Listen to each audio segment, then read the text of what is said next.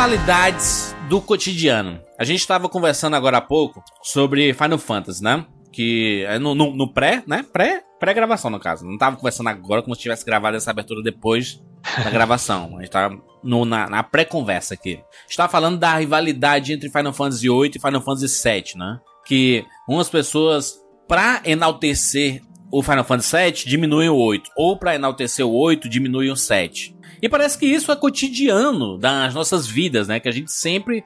A gente sempre coloca. A gente não consegue comparar em um e o outro sem diminuir o que está sendo comparado. Por que, que a gente faz isso? Tipo, Sega e Nintendo. Porque as pessoas têm essa necessidade de justificar. O que você gosta é melhor. Né? É, não, mas não é porque o que você gosta é melhor, porque o que você tem você precisa. Primeiro que isso de uma necessidade de você convencer a você mesmo. Que o primeiro que você tenta enganar é você mesmo. Por que, que eu digo isso? Porque justamente o exemplo que assim, a gente sempre dá. Quando a gente era criança, a gente não escolhia o próprio videogame. A gente dava sorte se a mãe escutasse o que a gente queria, Isso. ou então a gente ia cair com o que a mãe comprasse, o pai comprasse, uhum. que a gente ganhasse de presente. E a partir daquele momento, você tinha essa necessidade de autoconfirmação, que isso é uma necessidade do ser humano mesmo. É hum. o meu, então esse tem que ser o melhor. Não é que ele é o melhor, ele tem que ser na sua cabeça. Você precisa justificar aquilo. Ô, Bruno, e, e quando o cara maneira... usa a, o gosto do outro ou a posse do outro para justificar, para denegrir a opinião dele em relação a uma parada, é muito nada a ver, mano. tipo, o Jurandir dá alguma opinião, eu falo. Ah, falou o cara que gostou de Batman vs Superman. Isso! Nada dessa descer. O que, que, tem a ver, tá ligado? É.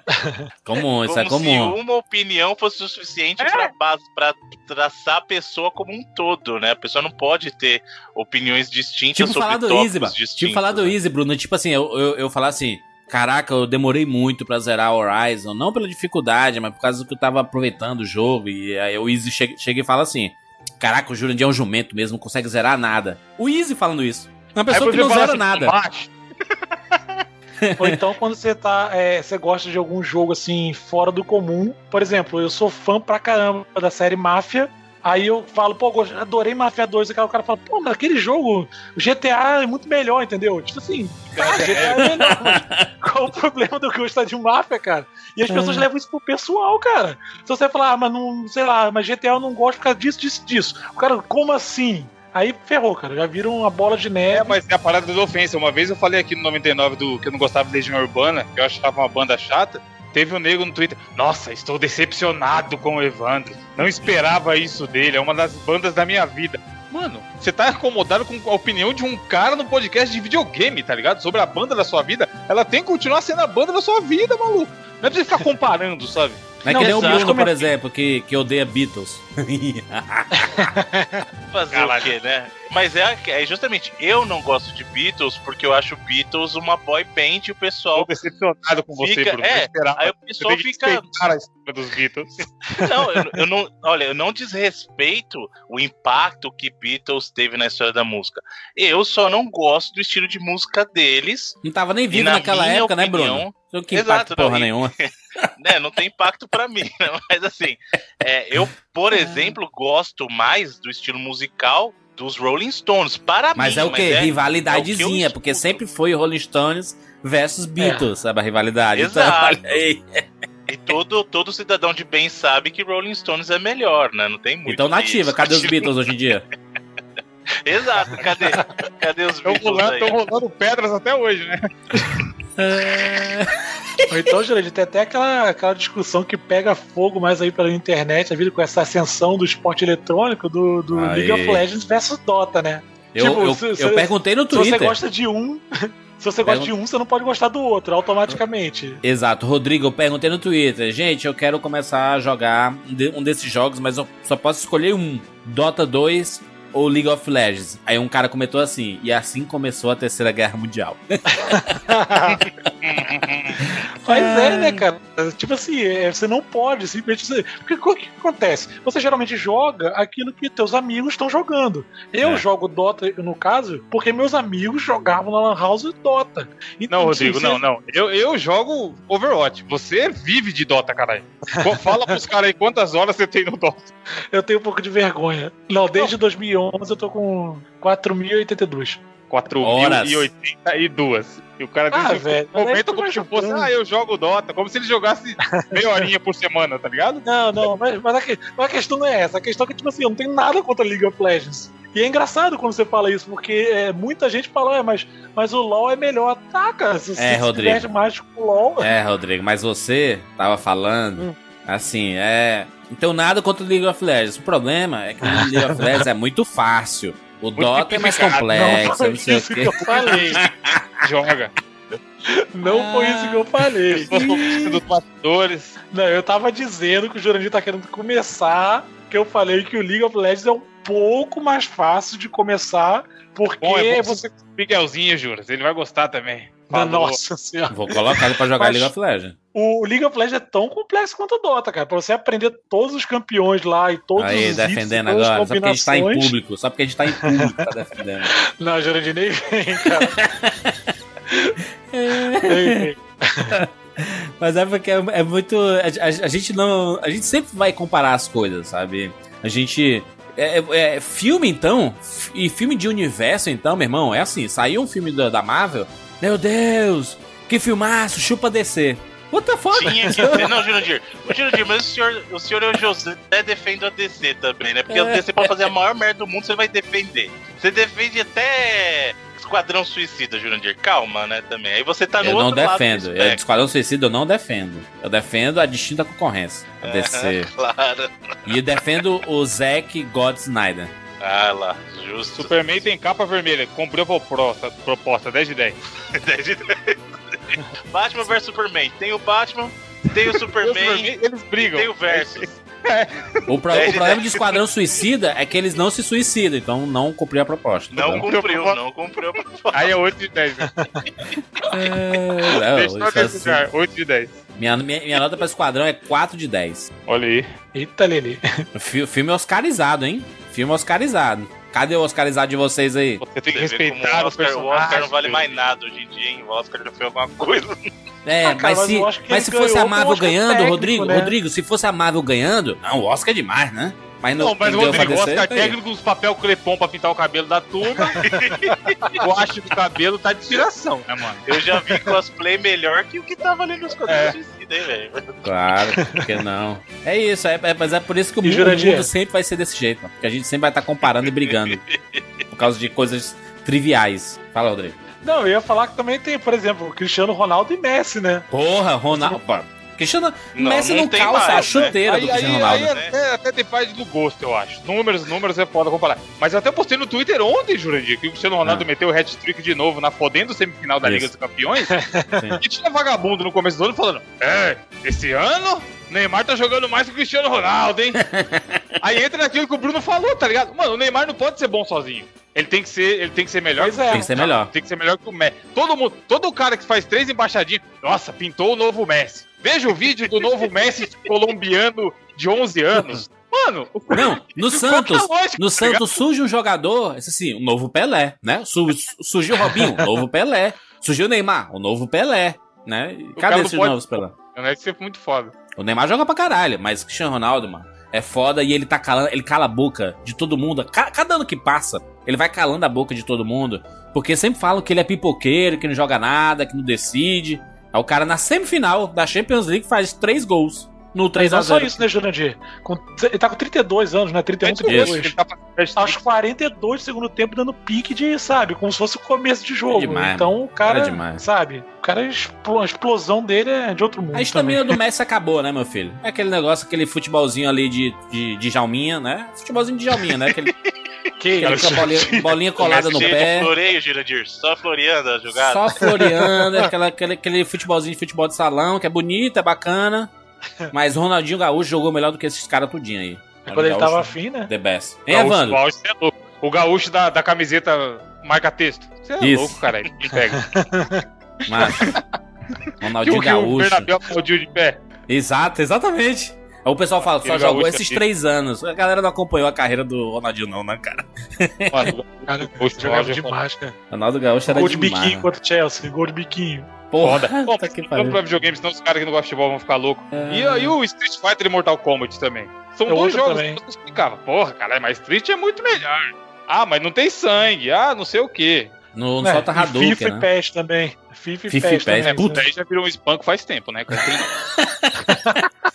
Ultimamente eles estão querendo se recuperar, né, Van? Tô dizendo aí, não, o PES voltou. coisa que a galera do PES pode falar é que tem as paradas licenciadas.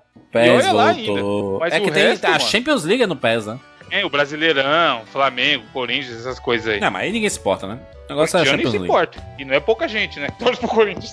E pro Flamengo também. Eu não sei se eu vou estar falando uma besteira, mas eu acho que é, nos games essa rivalidade mais antiga é a Sonic e Mario mesmo, né? Se você gostava de, de um. Não é uma rivalidade, porque o, Mar... o Sonic foi vendido. É, né, aí é Porque não existe mais. né? rivalidade da Nintendo e da SEGA, Sonic. Ah, e mas Mario. acho que Sega é foi uma assim, vendida. que eu me lembro, foi a primeira? Eu Não sei. Acho, eu, eu, eu, Tinha- eu, tinha sou Final- do cara, é, é, Rodrigo, eu sou, eu sou o cara que, que compra a, a rivalidade. Eu gosto da, da rivalidade.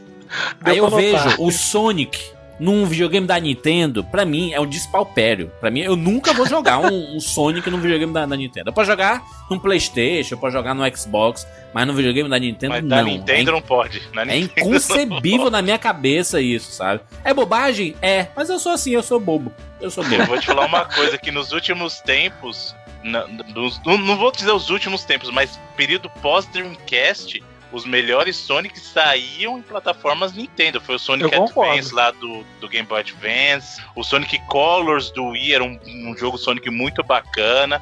Sonic só foi se recuperar em outras plataformas com Generations depois, cara. Porque Pode... nesse meio tempo aí o negócio tava brabo. Será É. que um dia a gente chega a ver a Nintendo fazendo Sonic? Da Nossa. Nintendo mesmo? Um, um, um. Uncharted no, no, no Nintendo Switch. Não, caramba, aí não, né? Cara, God of War no Switch. fácil, né?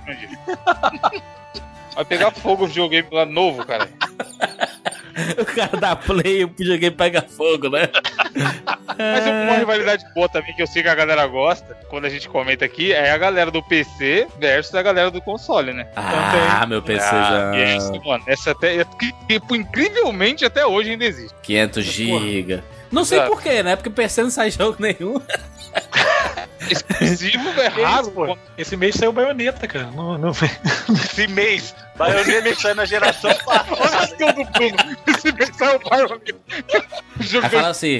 Ih, mas vendeu pra cacete, Mas tá? eles podem falar assim: ah, mas Dota, League of Legends, esses jogos é tudo PC aí. Sim. Pra mim, Ah, né? 4K nativo, meu Deus, o cara tá jogando no monitorzão de 14. com a experiência, Evandro, com a experiência que eu tô vendo aí da galera do Overwatch, a Blizzard nos consoles, meu irmão, se prepara que muito em breve vai sair um Warcraft pra consoles aí. Ah, mas Seria Não, é o questão- Warcraft seria totalmente possível. Eu jogaria 50 milhões Mas de até, horas. cara, a galera joga. Esses jogos que tem. Por exemplo, o Rainbow Six. Tem competitivo de PC, lógico, mais forte, mas também tem competitivo em PS4 e Xbox, sabe? Sim, Esses com jogos mais populares estão em todas agora. Por isso que eu não entendo essa. Igual eu falei, o cara fica, ai, 60 frames, 4K, meu Deus, é foda. Mas, mano, você- você tem jogo que dá suporte pra tudo isso? Quase não tem, tá ligado? É. É muito, é muito ah, medição de pau pro meu gosto. Também acho, também acho. Não, e, e- a galeria o- joga tudo em TVzinha, mano. Quem é que joga na TV de 100 polegadas, mano? Ninguém, mano. né? Então, mas aí que A não tá. ser campeonato. Aí eu, eu ia tocar nesse assunto, porque ainda tem aqueles que compram monitores específicos pra isso, pra diminuir o tempo de resposta, é, o, o chamado lag de vídeo, né? Então, ainda tem esse tipo de, de, de fator que influencia nesses jogos. Porque um cara, assim, quantas vezes você não morreu e falou, porra, atirei primeiro, não sei o quê. Não, se você joga competitivo, beleza. Eu acho justo. Mas é que nem o cara comprar a chuteira da Nike, top de linha, pra jogar num campo de barro aqui, sabe? Diz, não, quero ter o melhor meião, o Não, melhor, é, o melhor chuteira, chuteiro. Tudo, né? O pacote completo. E não, Aí o cara vai, jogar. vai ficar lá no gol. Tão ruim que ele é. vai jogar no campo de barro que não tá valendo nada, sabe? Só porque. Só pra dizer que tem o negócio. Acho que É claro é... que acende, teaser, mil reais. Mas cada um é cada um. Ah, Não, tem, tem- hoje tem disputa de tudo, né? De marca. Eu, eu tenho os meus clones aqui, meus mouse clone, tô de boa. Tô de boa mesmo. Mas o cara, não, meu mouse tem que, né? Tem que ter botão. Ele usa Mac, duvido que no Mac você usa o mouse da clone, Mas eu tô aqui, mano. Eu só não tô usando ele agora porque ele sai na gravação, ó. Aqui é o botão, ó, dele, ó. Ó, O tá clique. vendo? O barulho dele, ó. Ele sai na gravação. Aí quando eu vou gravar, eu uso o, o da Apple, que é esse aqui, ó. Que é, é mais, é mais suave, aí não sai na gravação. mouse da clone? O Bruno sabe, né, Bruno? Tu sabe, né? Quando tu pega o arquivo aí, tu, tu escuta os cliquezinhos, não escuta? Sim. De vez em quando. E aí, os, Uhum. ultimamente, não, não tem saído porque eu tenho usado outro mouse pra, pra gravar, mano. Mas pra usar coti- cotidiano, mousezinho da clone de sucesso. Eu, eu não gosto do, do mouse da Apple porque eu acho ele muito pesado. Sabe, ele meio que o trajeto ele é meio estranho. O da Clone que leve, tem nada essa porra, tudo é, é, vazio, tem nada dentro dele. Só tem dois botões, bicho. Tu já viu o mouse da Razer pra World of Warcraft? Não. Tem não sei quantos botões do lado. Vou te Cara. vou mandar a foto. Aqui. World of Warcraft. Razer Mouse. Quem quiser, bota no Google aí, gente. Roll Razer Mouse. Ah, Aí é o terceiro, ó. O Naga. Jesus. Que Aí exagero, tá né, gente? fácil. Tem, tem nu- numeração do lado dele Parece aqui. uma calculadora, caralho. Tá maluco. Aí, pra, e tá- pra ter precisão aí. Tu vai curar o cara, tu, tu mata É. o maluco. Perto dos 5 aí, sai um golpe. Não, mas o cara que é profissional, ele, né? Ah, claro, É, claro. coreano, coreano é foda. A gente, né? Que é Ah, mão, mas mão, olhar mão de. desse aí assusta. Assusta pra caralho, mas é. Mas eu, eu, eu, eu teria um bicho desse? Óbvio que não. Pra que, que eu vou ter, mano? Eu vou nem usar esses, esses números aí. Eu nem, eu nem sei pra que, que servem esses números aí. Ah, não, no, no Warcraft é quando você coloca lá os itens, né? E aí você pode apertar e. É, e tem magia, agilizar. você mapeia isso, isso, você mapeia, só, você faz macro aí, então. Tipo assim, dá pra dizer que, que, que é útil, mas eu ia me embolar todo. Enfim, enfim, gente, vambora. Eu sou Júlio de Filho. Eu sou o Rodrigo Cunha. Eu sou Evandro de Freitas. E eu sou Bruno Carvalho. E esse é o 99 Vidas.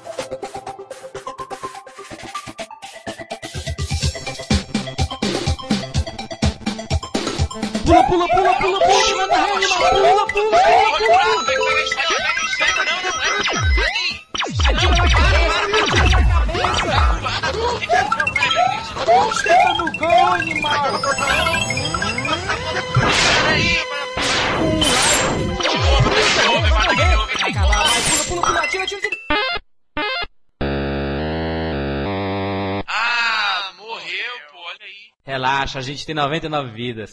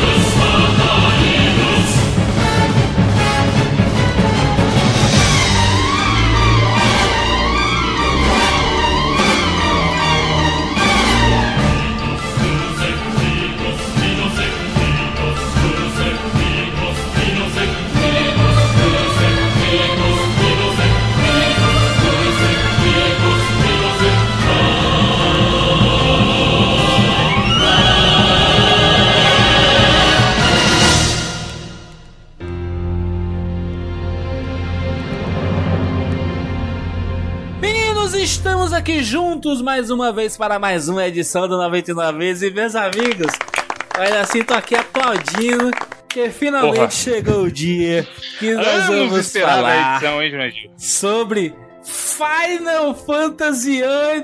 Tá que pariu! Criançada que alegria. Demorou, Bruno, porque nós fizemos. Só pra quem não sabe, né? Nós já temos uma edição sobre Final Fantasy VI. Foi feito em 2012, edição 67. Caralho, 2012. se você meu gosta, Deus. se você gosta de Final Fantasy, Final Fantasy VI é um dos melhores. Esse cast tá maravilhoso, né? A participação do, do Rafael Dracon e tudo mais. É bem bacana esse cast. E o 99 Vidas 179, em 2015, falamos sobre a obra de arte chamada Final Fantasy VII. E falamos lá, vamos fazer Final Fantasy VIII, né? E estamos aqui dois Um anos dia. depois. para falar sobre Final Fantasy VIII e pra alegria do Bruno, né, Bruno? Você que é um dos maiores defensores desta novela. Eu sou um apreciador do, do Final Fantasy VIII, dessa novela, vírgula, né, Sr. Jurandir? Mas eu entendo. Novela, Eu Bruno. Malhação, malhação pelo menos. Não, vai, não, novela não, novela mexicana, Maria do. Bairro. Maria dela Barras. Eu, eu entendo porque o pessoal tem essa ideia. E, e até porque, por isso até eu falei, o pessoal sempre me pergunta por que, que eu não gostei tanto do Final Fantasy VII e do Final Fantasy VIII eu acabei gostando mais. Eu gosto de ambos os jogos. Porém, o que eu até falei no próprio programa do 7, eu gosto do 8 um pouquinho melhor porque a minha compreensão do inglês já era melhor naquela época, Entendi. então eu pude apreciar a história. E eu entendo que muitas pessoas na época não conheciam bem o idioma, e aí por isso que a percepção que eles têm de Final Fantasy VIII é que é, é uma história de amor, é uma novela, sendo que na Não, verdade é o bonito, Final a história é mó Fantasy- bonita. Acho bonito pra caralho. não, não, o Final Fantasy VIII ele tem uma riqueza de temas discutidos. O Final Concordo. Fantasy VIII ele tem é, um background de história é, militar, ele tem aquela coisa dos os Gardens, por exemplo, são unidades de treinamento paramilitar. Você Isso. tem uma, uma, uma questão de, de golpe de Estado, você tem uma questão de. Temas mais agora- maduros, né? Tem temas maduros.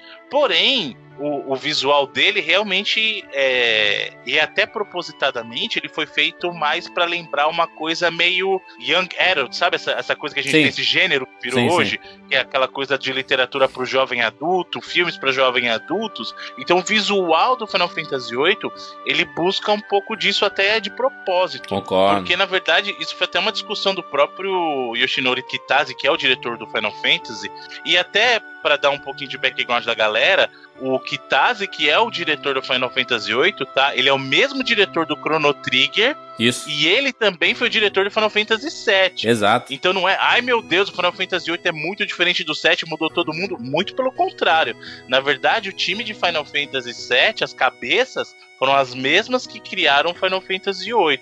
Não só A isso. Não diferença- só isso. O 6 também é dele. E o 10 é dele. Tá que pariu. O 10 Sim. é obra de arte. Sim, É, na, e o- na verdade, ele trabalha com Final Fantasy desde o Final Fantasy Adventure, lá no Game Ah. Boy, que na verdade ele é um, um spin-off, eh, e aí ele recebeu o nome de, de Mystic Quest, tal, tal, tal. Então ele trabalha com a franquia, ele trabalha pra Square na franquia Final Fantasy, né, desde então. E então ele já trabalhou no 5, trabalhou como diretor no 6, foi diretor de Chrono Trigger, que é um dos melhores RPGs de todos os tempos. Final Fantasy VII, Final Fantasy VIII. Então esse cara, ele não tava ali à toa. O Final Fantasy VIII, na verdade, foi um ponto de maturidade de diversas ideias que ele teve até aquele ponto. E para muita gente, a, tecnicamente, ele realmente é uma evolução de, de um monte de ideias que o Final Fantasy teve. Né, Algumas deram certo, outras não. Mas o fato é, o time de Final Fantasy VIII foi feito de pessoas que já vinham trabalhando com Final Fantasy, inclusive pessoas que trabalharam no Final Fantasy VII, seja na questão da parte de direção, seja na parte de, de design de personagens, que todo mundo sabe que quem trabalha nessa parte de design é o Nomura, que é conhecido até hoje, inclusive é o nome forte de Atualmente, da né? Square, Final, com Final Fantasy e o Kingdom Hearts tá na mão dele. Ele, Bonito. Cabelos ele, espetados, né, Bruno? Viu o cabelo espetado, é ele que tá ali fazendo. É, Mas em comparação ao 7, a principal mudança foi o Sakaguchi, né? Que foi trabalhar no filme e tal, na produção? Então, a- o, o Sakaguchi ele já não era diretor dos jogos há um bom tempo, né? Ele, ele- o Sakaguchi, pra quem não sabe, Hironobu Sakaguchi é o criador da franquia Final Fantasy, né? Inclusive a história do Final Fantasy, ele criou com esse nome porque era o último projeto dele, se não desse certo já era, eles iam fechar a porta. E quem diria... A gente tá mais Final Fantasy 30 XV, né? Exatamente. Mais de 30 anos depois, Final Fantasy continua. Tá, tá bom pra fantasia Ironia final, fudido, né? né? Fizeram fantasia final. Imagina se fosse o, o início de uma epopeia de O fantasia. bom, o bom disso, né, Bruno? É porque ele coloca Final Fantasy e cada jogo é um mundo diferente, é uma história diferente, então é, é o fim da história da, daquela galera ali que ele tá fazendo, né? Porque É, sempre um até jogo um diferente. ponto na história de Final Fantasy isso foi verdade, né? Que É. depois começou o festival de, X2. de spin-offs e, e aí não sei o que lá, dois. É, mas Final Fantasy, a ideia e até a riqueza da franquia é justamente essa.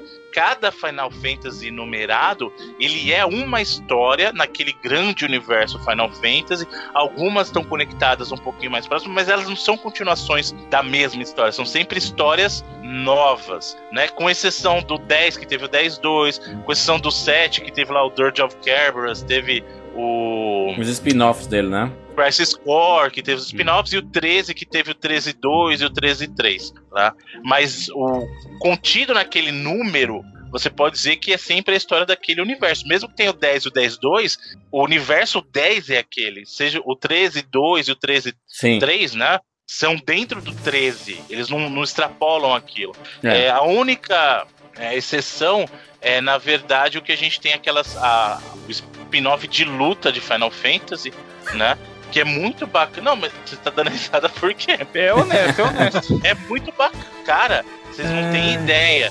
O Duodécimo é um dos jogos mais jogados de Final Fantasy até hoje. E como ele tem multiplayer, você vai em evento, assim, a galera que leva. Na época levava PSP, ou até no Vita que ele roda, a galera tá jogando isso, cara. Multiplayer de duodécimo, sabe? Jesus é um amado. negócio. Não, é inacreditável, cara. É. Pra quem não sabe, o Dissidia é um jogo de luta, entre aspas, aqui, baseado no universo Final Fantasy, e ele é um ponto de conversão de diversas entradas da franquia Uhum. no mesmo jogo. E aí você tem Skull lutando contra.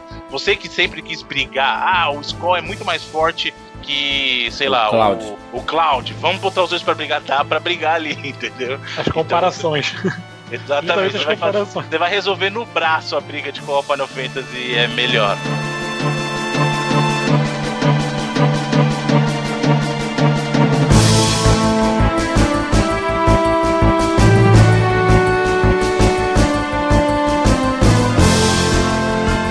Deixa eu só fazer aqui um, um- um serviço rapidex aqui. Final Fantasy VIII, lançado em 1999, né, da Square. Lançado para PlayStation 1, né, ainda lá no, ah, no fim da geração, basicamente, do PS1. É, trazendo... Se bem que oh, um pouco depois saiu o 9 ainda pro PS1, né, então... Sim, não tava no fim, foi né? a TV perna longa, né, na verdade. Foi bem rápido. a pro- O, o 8, pelo que eu vi, ele começou a ser produzido enquanto eles estavam fazendo a versão traduzida do 7. Isso, a versão americana olhar, do do- set, cara? É, Enquanto eles estavam fazendo a localização do 7 pro idioma americano, pro inglês, né? Eles já Adicionando as estavam novas trabalhando weapons. no 8. Uma das coisas mais fantásticas que eu acho no Final Fantasy VIII é justamente assim, o fato dele ter não querer se repetir. Ele criou, assim, o Final Fantasy VII deu tão certo na, na transição, teve a questão dele ser lançado para PlayStation, mas aí o 8 chegou e mu- mudou completamente uma série de coisas na franquia. Sim. Botou os personagens com, com, assim, com um aspecto mais realista, botou um sistema muito mais assim. É, é, diferente do que a gente vinha co- acostumado com Final Fantasy. Ele trouxe as CGs que tinham começado assim de forma um pouco. É, mas assim, inibida no 7. Tem uma coisa CG ali de no Final Fantasy, 8, né? É, no Não, 8 então, já é. veio assim, espetacular. Então, assim, o principal mérito dele pra mim foi evitar se repetir e dar o passo seguinte na franquia. É, que justamente o, o Final Fantasy VIII ele surgiu dessa proposta de tudo bem, a gente transicionou do, com 6 pro 7, a gente entrou no mundo do 3D. E agora, qual que é a grande mudança que a gente vai fazer no Final Fantasy? Porque o Final Fantasy VII foi uma grande mudança, né? Sim. Você tirou o Final Fantasy daquele mundo 2D, trouxe para os gráficos poligonais, é, você trouxe as CGs que, né, pra época era até legalzinho, mas. Inclusive, um- uma, das, uma das razões deles terem migrado as proporções dos personagens, porque o Final Fantasy VIII foi o primeiro Final Fantasy a trazer personagens com proporções mais realistas, justamente para diminuir um pouco a transição que era da CG pro jogo, porque no Final Fantasy VII você jogava o jogo aí tava lá o Skull Tip, né, cabeçudinho. Só que É. na CG ele tinha proporção normal. E aí Skull na não, batalha o- o ele Cloud, tinha outra né? Proporção.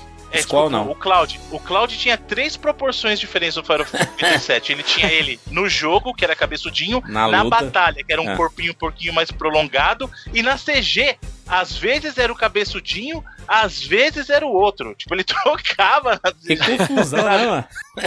era Não, uma e no baita de oito- uma confusão. Aí no Não. 8, o que, que eles falaram? Não, é o seguinte: pode não ser igualzinho a CG pro jogo, mas vamos manter a proporção. Então os personagens no, no Final Fantasy VIII terão proporções mais realistas, né? Então eles realmente Isso. terão um corpo alongado, a cabeça proporcional ao tronco, pernas e braços. O que permitiu também ficar mais fácil para eles expressarem emoções. Isso. Porque como os personagens. No, no Final Fantasy VII vocês vão lembrar que o braço do Skull era uma bolinha, né? Tipo, lembra? Não, mas Nossa, era era. muito criativo. Popeye. Era, um, era muito troncundinho, era Popeye, exatamente. Com proporções mais reais, quando o personagem ele tá meio estressadinho, você vê ele mover o braço pra cabeça. Então era possível, com essas proporções, você mostrar é, emoções mais realistas, né? Claro que tão realistas quanto possível em 1999. Sim. né? A gente, tá falando, não tá falando de hoje em dia que você vê a emoção pelo olho do personagem, claro. Mas não foi só essa mudança que o Final Fantasy trouxe. Uma coisa que a gente sempre questionava no videogame era: tudo bem, eu matei o monstro aqui, por que que esse monstro tá carregando dinheiro? Né? É. E aí o Final Fantasy VIII substituiu esse sistema por um salário. Você, como um membro ah, do CD, que chamava, que eram as forças, essas forças paramilitares que a gente está falando, do Final Fantasy VIII, você recebia um salário. Então você fazia uma prova. De, de, muita, de muitas maneiras, inclusive, o Final Fantasy VIII, eu até entendo hoje até um pouquinho mais porque eu gosto tanto dele, ou porque eu gosto tanto de Persona. Ele era meio que um embriãozinho do que o Persona era, porque você tinha uma vida escolar, porque os Gardens, né, que, que são essas escolas militares do universo de, de Final Fantasy VIII, são o quê? Escolas em que as pessoas entram crianças, vão aprendendo como adolescentes e no final da adolescência eles prestam uma prova para verificar se eles podem ser promovidos ou não para soldados, Uhum. né? E então, nesse universo, você é promovido a soldado, você tem um salário mesmo. Então, os inimigos não dropam mais dinheiro. O seu dinheiro que você vai usar vem do seu salário que você faz, ganha fazendo missão. Na verdade, é assim, você tem um nível que chama CD level, né? Então, é assim, é, é como se fosse o teu nível de salário mesmo, o teu cargo. E aí esse nível vai subindo conforme você completa as missões e ele pode inclusive cair se você fizer a missão e fizer alguma coisa que comprometa o teu, a tua performance, teu salário cai. E fazendo a prova, e a prova você vai subindo de cargo também. É, além disso, uma coisa que é muito bacana, assim, e é um ponto que muita gente critica, eu particularmente gosto, mas muita gente critica, é a questão das junctions. O que, que é a junction? No Final Fantasy VII você tinha lá as matérias, né? O material que você colocava no teu equipamento. Você E pegava, né, por aí, aumentava- e aí você exatamente. combinava e tudo, né? Isso, então ele aumentava o status da tua arma, ele te dava uma magia, alguma coisa assim. Tudo era acionado pela matéria, e aí você tinha também o seu sistema de, de upgrade, você subia de nível e o teu nível ele subia os teus, a tua, os teus parâmetros base, HP e tal. Isso. O Final Fantasy VIII ainda tem o nível, né? Ele ainda tem essa subida de nível. Porém, não- a mudança não é tão grande quanto você usar o sistema de junction. O que, que é esse sistema de junction? O sistema de junction é o seguinte: você tem Guardian Forces, que são os summons desse universo, né? São as versões de summon. E cada Guardian Forces ele é anexado a um dos seus personagens. Então você pode assignar ou associar o seu Guardian Force a um dos personagens. Com Hum. esse, é, assignando esse Guardian Force, você ganha habilidades. Por exemplo, o teu personagem só começa com habilidade base de ataque, só pode Isso. atacar, tá? Conforme você vai ganhando novos Guardian Forces, você a- assigna ele pro teu personagem e o teu personagem vai ganhar habilidades. Aí ele pode usar magia. E que é importante, não existe magia. Pessoas não podem usar magias no universo de Final Fantasy. Oito. Oito. né? No Final Fantasy VIII, o que eles usam, na verdade, é para magia, né? O que, que é para magia? Na verdade, é um recurso tecnológico que simula a magia. Os É. únicos seres do universo de Final Fantasy que VIII que podem usar magia são as sorcerers, né? Que são, seriam as feiticeiras. Uhum. Elas são os únicos seres de origem humana que podem usar magia. Humanos no universo de Final Fantasy não podem usar magia. Por isso foi que criaram o sistema de draw, que é você usar tecnologia para roubar, para tirar magia de algum ponto ou dos inimigos. E esse é um dos pontos criticados do, do Final Fantasy VIII, que é esse sistema de draw. Porque em vez de você ter MP, uma barra de magia, e consome conforme você usa magia, na verdade você adquire possibilidades de uso. Então eu posso usar, sei lá, Fire uma vez. E você Hum. vai usar magia de fogo uma vez. Para usar mais, você tem que fazer um draw, entendeu? Ou você pode converter a partir de habilidades, porque você Isso. mais pra frente ganha partes, habilidades para converter. E esse ponto foi muito criticado porque muita gente achou isso que era uma forma de grinding, porque o, a magia ou a paramagia no universo de Final Fantasy VIII ela não serve só para você usar contra o inimigo, mas ele também melhora os seus status. Exatamente. É usando magia, fazendo junção de magia que você melhora ataque, melhora defesa, melhora HP. Você tem, por exemplo, possibilidade de combinar magias elementais com ataque para dar um ataque de fogo, com dano de fogo, por exemplo. Ou você pode dar um ataque que ele causa o inimigo a dormir com sleep, por exemplo. Então, num ponto, eu acho isso muito positivo porque ele aumenta a customização. Só que é um sistema complexo e muita gente reclamou e transforma fazer draw num grind. Então, batalha que demoraria, sei lá, um minuto. Às vezes o inimigo tem uma magia que você quer fazer um draw e aí dura 30. Porque você quer ficar fazendo draw até lotar o teu inventário. Sabe? Não, e, então e tem, eu. e tem também aquela parada, Bruno, de que eh, na- na- nas opções do jogo você pode controlar, né? Tipo, a velocidade da batalha, é, as Isso. mensagens. Que é, é, acho que é pra estimular o grind, sabe? Parece Mas que eles. sabe- É, já o que eu acho pensando legal nisso, nisso? provavelmente, Ah, mano. O que eu acho legal nisso aí é porque, tipo assim, você consegue chegar ao final do jogo sem dominar essas junctions, o draw, mas ao mesmo tempo, se você quiser enfrentar os maiores desafios do jogo, você vai ter que destrinchar esse sistema. Então, por eles terem conseguido equilibrar isso, que eu gostei bastante desse sistema, mesmo ele sendo diferente, mesmo estimulando o grind, eu, eu gostei bastante deles terem conseguido implementar algo que serve tanto para quem quer só zerar, quanto quem quer para fazer 100% do Final Fantasy Sim, exatamente, porque no caso de Final Fantasy VIII, até antes, o próximo Final Fantasy VII, você não precisa ficar fazendo grinding pra finalizar o jogo. Você consegue seguir a história num passo relativamente tranquilo até. O problema, assim como no Final Fantasy VII, no Final Fantasy VIII você tem problema entre aspas, que é um problema bom pra ter.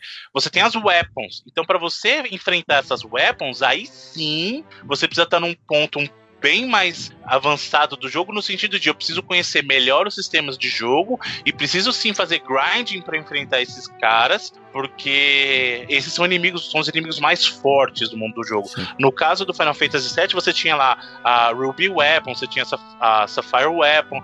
No caso do Final Fantasy VIII, você tem a Omega Weapon, você tem a Ultima Weapon.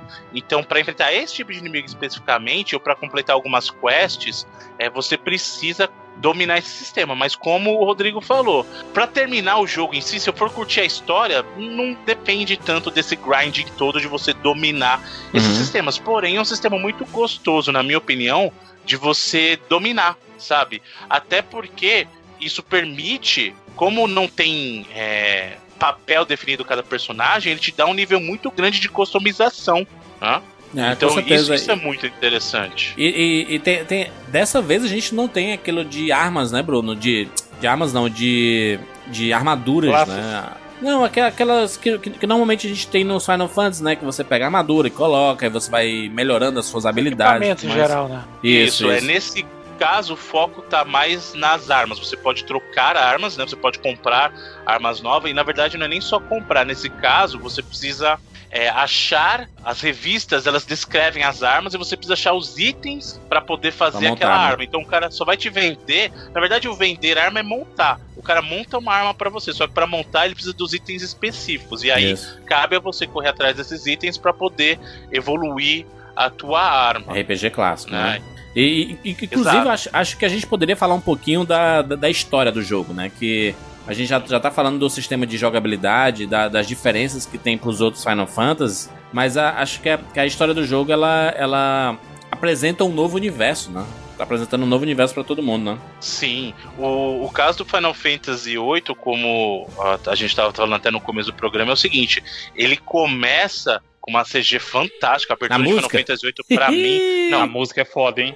Libere Fatale é Pela uma primeira das vez, né, músicas, na minha Bruno? opinião, Música mais cantada icônicas. em Final Fantasy. Ok, Final Fantasy VI tem aquela suposição de A cantoria, né? simulação do, do, do canto lírico, isso. Isso, isso. Na- pela primeira vez na franquia, você tem música cantada, Isso. tem o Eyes on Me, que inclusive chegou a ganhar prêmios Foi. fora do circuito de videogame, cara. Doideira, Ô, Bruno, né? Imagina. E, e eles conseguiram botar a música com, assim, todo um significado dentro do, do, do jogo, porque é, o Libere Fatale é Filhos do Destino, e, e aquela, aquele refrão que fica lá feito, sabe, fazendo aquele negócio, ele é um anagrama pra sucesso, é, Success of the Witches, Sucessão das Feiticeiras e Love. Ou seja, são os dois temas principais que o jogo vai abordar por 40 horas. Então naquela abertura ele já tá meio que te dando tudo que ele vai apresentar.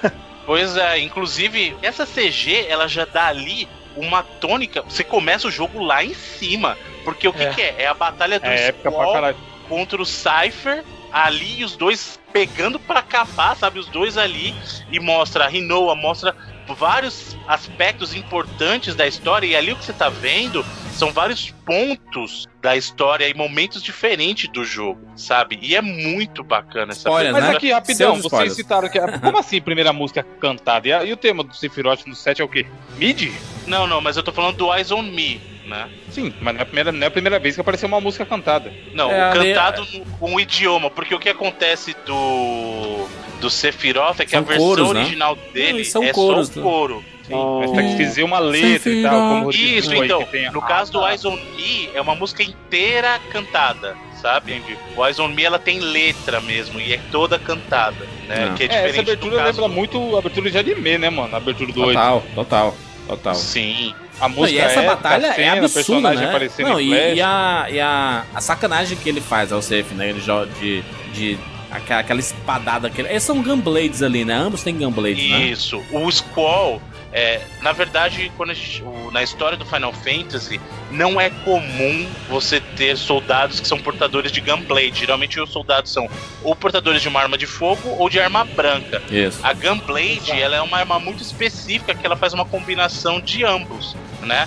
Na verdade, assim, ela é uma arma branca, mas ela tem um potencial de dano extra com, com o revólver que ela tem na, na- num dos terminais, né? Então, assim, Ah, não são muitas pessoas que conseguem fazer isso no universo do, do Final Fantasy VIII. Tanto é que no, no Balam Garden, que é o, o Garden de onde eles vêm, só tem os dois. É o, o Squall e o Cypher, sabe? E é por são isso que tem a rivalidade entre eles, tão grande. Exatamente. E os dois são, os, digamos assim, os, os especialistas da Gunblade que são muito bem quistos nesse universo. Não, e, e Né? ele, e ele é sacana, né? Porque eles estão lutando mano a mano, né? E aí o, o Safe ele usa uma, uma magia de fogo, Magia. né? E aí- Exato, é a técnica proibida. É, filha da puta. Aí, aí ele faz a cicatriz no rosto do Squall, né? Exato. E- E aí ele yes. vai, o Squall revida, né? Ah. Não, e sangue, né? Assim, algo meio intenso, assim, de abertura, aquele, aquela música crescente. Aí logo depois começa aquele o jogo. Eu não sei se vocês é, é, lembram, se vocês obviamente lembram, mas do deslumbramento que foi ver o Final Fantasy naquela época, assim, que saiu, que Demais, a CG começa com tudo. Não é tipo novela, que os primeiros episódios são bem feitos pra poder é, captar a galera e depois o pessoal vai fazendo só desenvolvendo a história.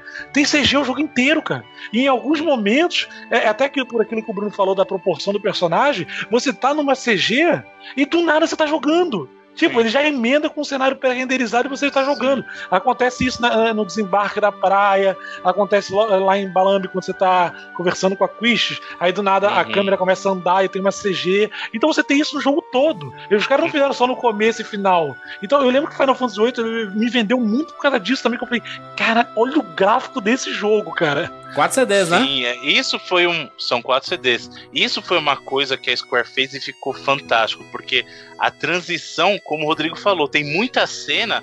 Não é que ele corta a CG e vai pro jogo. Ele começa a CG e sem fazer corte, ele emenda pro jogo. Né? Sabe? Você tá, tá nada. fazendo uma cena em CG sem loading, aí ele vai e carrega daqui a pouco você fala, peraí, eu já tô jogando.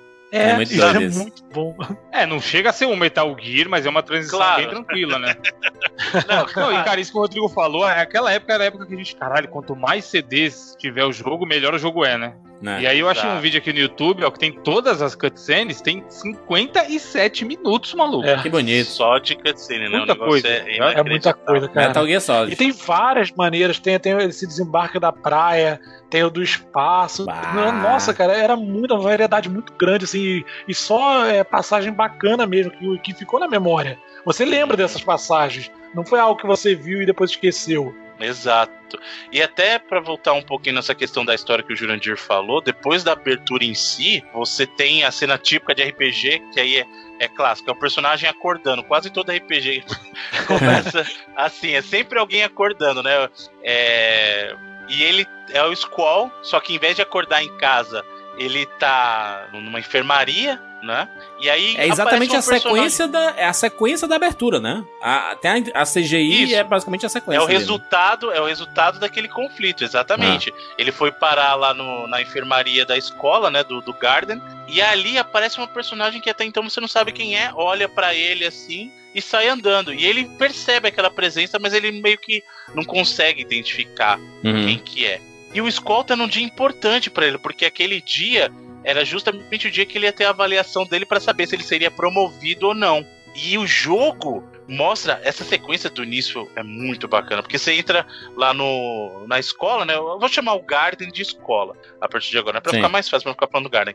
E aí ele tá numa missão que ele precisa, pra justamente ser aprovado, ele precisa fazer essa missão específica, que é a primeira missão do jogo, já que começa num, num conflito armado que eles têm que pegar e ajudar o pessoal em Dollet lá, que tem- o pessoal tá querendo ah, fazer alguma coisa com a antena e eles têm que chegar nesse conflito e ajudar. Então, assim, a avaliação dele é: no meio do fogo, cara, você vai pra essa, pra essa batalha, sabe? E, Uhum. e nesse momento você viu como Final Fantasy VIII é pesado nesse tema militar, porque é briga de exército contra exército, cara. É uma força paramilitar contra o exército de Galbadia, que, que é uma outra nação ali daquele continente.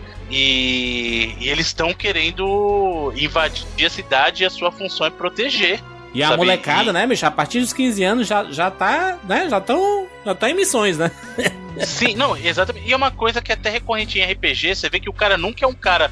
Nunca não, mas geralmente em JRPG nunca é um cara barco. É sempre um adolescente, cara. É incrível. Herói de RPG, 90% das vezes é adolescente. Não É. é. adulto. Então, foi até isso que eles quiseram refletir também no Final Fantasy VIII. Uma das coisas é falar assim: olha, é sempre adolescente. Então, por que, que a gente não reflete os adolescentes meio que de verdade, né? Então o cara vai pra escola, o cara faz isso. O, o caso do Squall, uma outra crítica que o pessoal tem, e eu até entendo, é que o Squall é um baita de um babaca. Sim, Tem- ele tem umas reações que, cara, é muito desproporcional, sabe? É muito adolescente birrento. Sim. Eu gosto muito do Squall como personagem porque ele evolui durante o Ele jogo. vai, ele vai ser Mas curado pelo amor. Do jogo.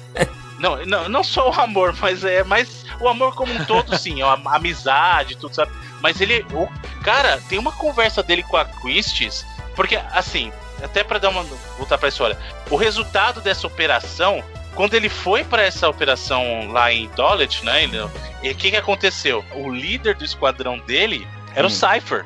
Eles elegeram o Cypher como líder do esquadrão e aí mandaram o Squall junto. E a Quist, se você precisa lembrar que ela é instrutora do, deles, né? Então ela é a mentora deles. E essa missão, apesar de eles terem, ah, entre aspas, combatido tudo, foi uma ordem do- da escola que eles regressassem, então eles não, eles não tinham que concluir, eles não tinham que continuar lutando. Sim. O Cypher decidiu que eles continuariam lutando. E isso, na verdade, foi considerado pra eles uma afronta. Uhum. Então, o Cypher falhou o exame, o Squall foi aprovado pela performance dele, e a Isso. Quistis, que era instrutora, ela perdeu o cargo de instrutora e voltou a ser um soldado normal. Uhum. E aí, durante a celebração, durante as festividades de, de formatura, entre aspas, dos soldados, né? Tem um momento que ela fala assim: Olha, eu queria conversar com você. E ela chama o Skull pra conversar e ela fala: Olha, infelizmente, por causa do desempenho tal da missão, eu não posso ser mais instrutor. Eu fui destituído e agora eu sou um soldado normal. E tipo, ele fala assim: Dane-se, não é problema meu. Muito babaca, velho. Muito babaca. Sabe? E aí ele fala assim: Ah, você quer alguém pra passar na mão da tua cabeça? Não vou ser eu. Tipo, Caraca. muito trouxa, cara. Sabe? Muito, mu- atitude muito babaca. Eu, eu acho que nesse ponto, realmente é muito desproporcional a reação dele. É muito adolescente birrento, sabe? Aham. Tá certo que lá no Final Fantasy VII também, o Cloud no começo era meio assim, né? Não, eu tô aqui, dane-se o seu objetivo de, de cuidar do mundo e tal. Sempre tem essa transformação. É, ele fala que tá, eu tô aqui porque estão me pagando, né? Exatamente. Então, sempre, eu não sei por que ele tem necessidade de, no começo o cara sempre ser um baita de um babaca. Mas é que É pra mostrar a evolução do parabéns. personagem, sabe? Eu acho que eles eles querem exagerar a personalidade dos personagens pra mostrar assim, olha, ele era um babaca, mas quando ele foi se aventurando e conhecendo novas pessoas, ele foi descobrindo que ele pode ser melhor, sabe?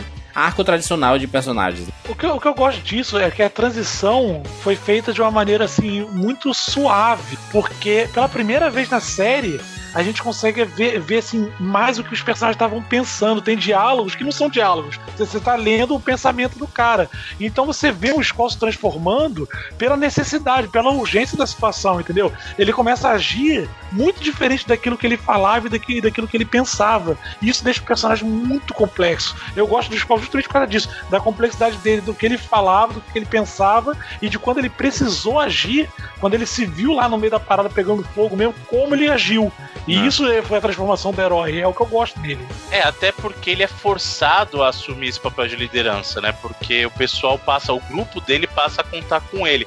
Até porque a situação toda no mundo, esse conflito da, da questão que a gente tá falando lá da, da antena, lá, aquela torre de comunicação de Dulles, era um Hum. conflito isolado, mas isso vai escalando. Porque É. após essa, essa formatura dele, aí após ele ter sido promovido a soldado, ele é, ele é designado por uma outra missão. E essa missão é sequestrar o presidente de Galbadia. Caraca. Então ele vai ajudar um grupo, uma célula terrorista, entre aspas, não é terrorista, é rebelde, e o plano deles é sequestrar o presidente. E como o, o- esse pessoal dos Guardians, essas escolas, eles são, na verdade, mercenários, eles não são militares, eles são paramilitares. E eles são mercenários, então você paga e a gente executa uma missão, independente do que seja.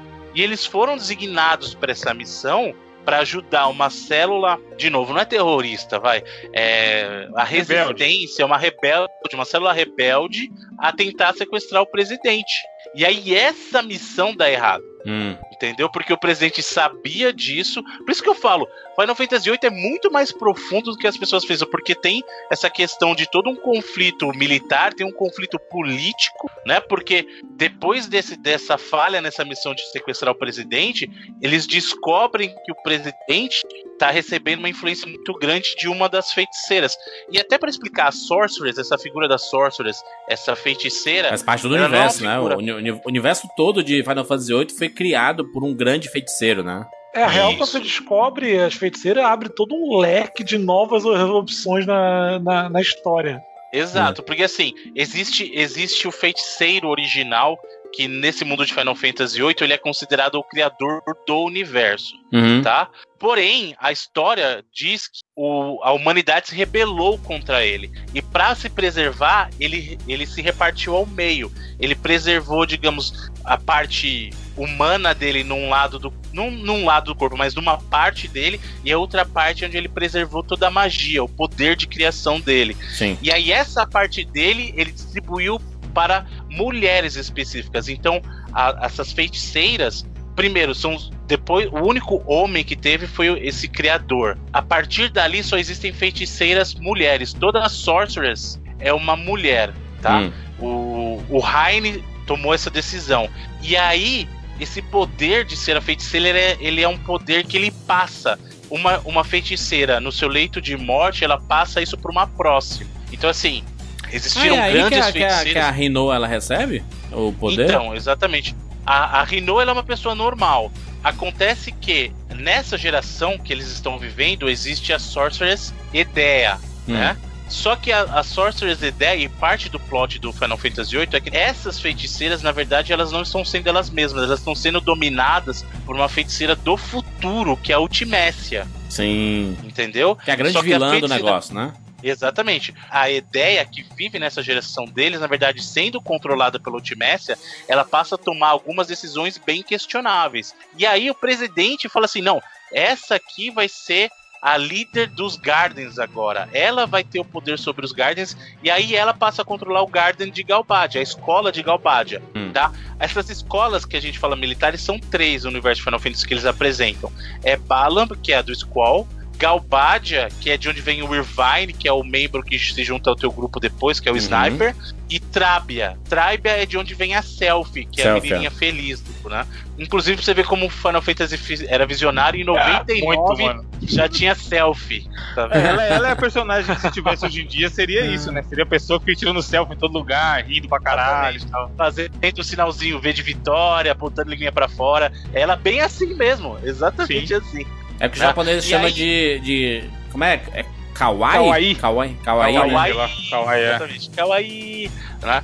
E, e aí o que acontece? Ele, ele fala assim, não, a partir de agora o Guardian Galbadia responde pra feiticeira, pra ideia. E aí, o líder do, do, da escola de Galbadia, ele fala o seguinte, a gente precisa matar essa feiticeira. Hum. E aí ele pega justamente o grupo do Squall e fala, olha, o plano de vocês agora é matar essa feiticeira, porque ela tá bolando alguma coisa muito ruim. A gente não pode deixar uma escola na mão dela. Porque a escola de Galbadia era a escola conhecida justamente por, pelo avanço tecnológico das armas. Ela é conhecida Isso. pelo poderio de armas. Né? E quem tivesse o controle E aí- daquilo dali, né? Poderia ter um baita exército na mão, né? Exatamente, exatamente. Então, E aí entra aquela história, aquela complexidade que o Bruno tava falando, do, assim, de ter todo um, um sub, é, uma submensagem ali, você pode é, fazer um paralelo daquela história com o mundo real, de poder, de militarismo, essas exato. coisas. E aí é que tá. A ideia vai, mata o presidente na frente de todo mundo e a extensão do poder, dela- do poder dela é tão grande que você vê essa cena dela matando o presidente e ninguém reage, o pessoal continua celebrando. Hum. Justamente porque naquele momento ela já estava controlando a população que estava ali. Eles tentam executar o plano para matá-la, obviamente o plano falha, porque ela consegue parar a bala do sniper. E aí é o momento que o Squall tenta, como alternativa, partir pra cima. É. Eu vou pegar e vou partir pra B. cima, vou matar ela. Trouxa, né? E aí ele pega e toma um, Um sacode. um negócio de gelo. Não. um- pensa numa haste Uma de das gelo. melhores, uma das melhores CGs do jogo pra mim. Que é ele, ele se tem- aproximando da ideia, ela formando o feitiço de gelo e flup, atravessa o cara.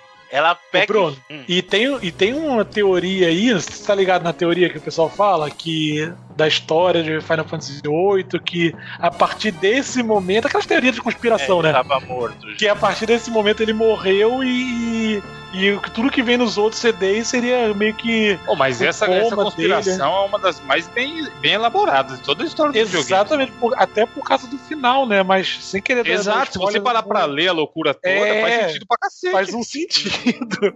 É, faz sentido. Eu, eu percebo que vocês estão falando porque o, o momento do final encaixaria nisso. Sim. né? E mas dá, dá pra- assim, não é oficial isso, óbvio, porque tem o guia oficial de Final Fantasy, mas é uma teoria interessante. Realmente dá pra você abraçar essa teoria.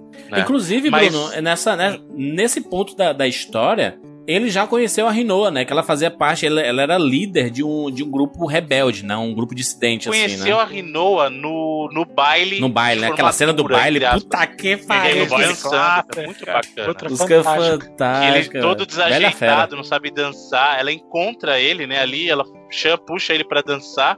Ele tá meio avulso ali, né? É. E é uma cena fantástica. Ali foi o primeiro momento em que ela con- encontrou, em que ele encontrou a Rinoa. Só que ele Sim. não sabia ainda que ela era a Rinoa, ele só encontrou com ela, ela pede uma licença e sai. É. Aí, depois, quando ele vai pra aquela missão que eu falei lá do grupo rebelde, ele descobre que ela é a líder daquela resistência. O que é pior ainda, porque o pai dela é o general do exército de Galbadia. né? E, e- Então você vê é, como é é a, uma coisa é a- é a maluca. filha que. A filha é dissidente mesmo, né, cara? Ela decide, Isso. não concorda com as atitudes do exército do pai e tudo mais, decide é, é, fazer parte de uma organização que é contra tudo isso, né? Exatamente. E aí o que acontece? Acaba repetindo a É. história, né? Tipo do Barret lá do Final Fantasy VII, né? Que faz parte. Que é, que é o líder da, Da avalanche. da e Avalanche tal. e tudo mais, né? É, mas é, é que aqui o, aqui o fundo é um pouquinho mais político. Sim, né? mais Aqui político. sempre o fundo é um pouco mais político. Lá Ela não é, é mais da, da injustiça, sabe? Assim, o, o- É, É mais Midgar ali é- idealista, ali é mais preservação da vida, a coisa Isso, do mundo, né? isso, eu tô isso, preocupado com. com é, vamos supor, ali o pessoal seria ecoterrorista, sabe? É o pessoal que faz os atos terroristas em favor de preservar o planeta. Eles até falam disso, né? Ele- Eles comentam isso, né? Sobre ecoterrorismo. né? Falam. E aí, no, a- no caso do 8, é mais político mesmo, né? Porque Aham. a questão é que ela não concorda com o modelo de governo do presidente de Galbadia, tal, tal. E só que nesse meio tempo de ele tá lá com ela, conhece ela, depois dessa missão, justamente ela se junta ao grupo, e tudo isso que a gente tá falando até agora, ela já passa a participar. Inclusive, nesse momento em que eles têm a missão pra matar a feiticeira, ela não concorda, e ela tenta ah, meio que controlar a feiticeira de uma outra maneira. Uhum. E aí ela falha. É, nesse ponto da história, Bruno, ele já, ele já conheceu vários personagens no caminho. O próprio Zell, né? Ele passa a fazer parte, que é um personagem. Isso. Mais o Zéu é engraçado, um outro né? estudante lá do, do Balam, né? Da escola de Balam. Ele já. No grupo dele, nesse momento, ele tem a Quistis, que era a antiga instrutora, tem o Zéu, que é Isso. o carinha que é o especialista em combate corpo a corpo, né? Ele luta E com a mão. o cômico também do. Também, Total, total, também. É, ele conhece a Selfie, que tá no grupo dele, né? Ele conheceu lá no início. O Irvine, que veio da, da escola de Galbadia, como a gente falou, que é o sniper Ah. do time. Além desses personagens, né, que são jogáveis, você tem outros personagens que ele já encontrou, que é, é meio que a parte, digamos, mais mística do Final Fantasy até aquele momento. E quando eles estão no trem pra fazer uma das missões, é quando eles entram numa sequência que você supostamente acha que você tá sonhando, que você encontra, ou que você passa a controlar, na verdade, o Laguna, o Isso, Kyrus e o Ward. E exato. até então você fala assim, nossa, eles. Porque eles caem meio que num sono, né? Começa a vir um barulho, um ruído, aí eles despencam. E do nada você corta pra essa sequência que você tá controlando outras pessoas, mas que têm habilidades Tá semelhantes, morto, né? armas Tá diferentes. morto, né, Chaps? Olha, E nessa, aí- nessa hora a teoria fica forte. McCartney. É. Aí você começa a falar assim, eles acordam e falam assim, nossa, eu tive o sonho, fala assim, mas eu tive o mesmo sonho com as mesmas pessoas. Aí você fala assim, poxa, é estranho. Eles tiveram o mesmo sonho com as mesmas pessoas. Será que isso é um sonho? E bons Mesmo. personagens, puta merda. Sim, a- o legal do Final Fantasy é que ele tá contando uma história, mas essa uma história são várias histórias Ah. e a conclusão em si eu acho bem satisfatória, porque é difícil você pegar e começar a abrir um monte de leque e depois conseguir concluir, né, Lost? E aí, nesse caso do Final Fantasy VIII, Ah, não. você tem, tem uma conclusão satisfatória, cara. E a ligação Porque é bonita, coisas- né, Bruno? Fica algo meio É. poético, a participação do Laguna, mane... a a própria ideia. é, os outros personagens, assim, a, a Ultimécia parece meio que do nada, mas faz sentido ali naquela história. Você consegue entender o que, que ela tá tentando fazer. Então eu, eu concordo com isso. Todos os personagens eles se encaixam de uma maneira que é difícil acontecer quando você tem muitos. Sim, e, e poderia ser algo é, até ruim pro jeito de contar a história do jogo, né? Porque normalmente o que, que o RPG faz? Sei lá, a gente tá. Começa jogando com o Bruno. Aí eu vou lá pra cidadezinha do Jurandir. Aí o jogo para de avançar na história principal para me contar a história do Jurandir.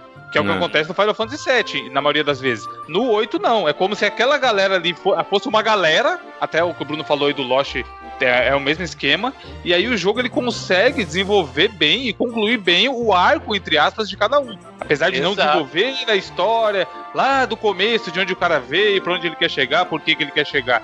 O que poderia ser algo ruim, os caras conseguiram amarrar de um jeito muito maneiro, realmente. Né, e eu gosto muito Sério? do, do, do, do Final Fantasy VIII porque, é assim, ele, ele tem essa discussão mais política e militar, né? É, é- é- são esses dois tocantes, né? Política e militar, o negócio. É, por Sim. mais que tenha um background ali da, de uma história de amor que é construída é, entre o Squall e a Rinoa, é, você vê ali que é o quê? Ali é um futuro. É um futuro meio Star Wars, é um futuro do passado, né? Um futuro quase que é, é medieval, talvez? Não, né? É, Você diz o Final Fantasy VIII como um todo. Sim.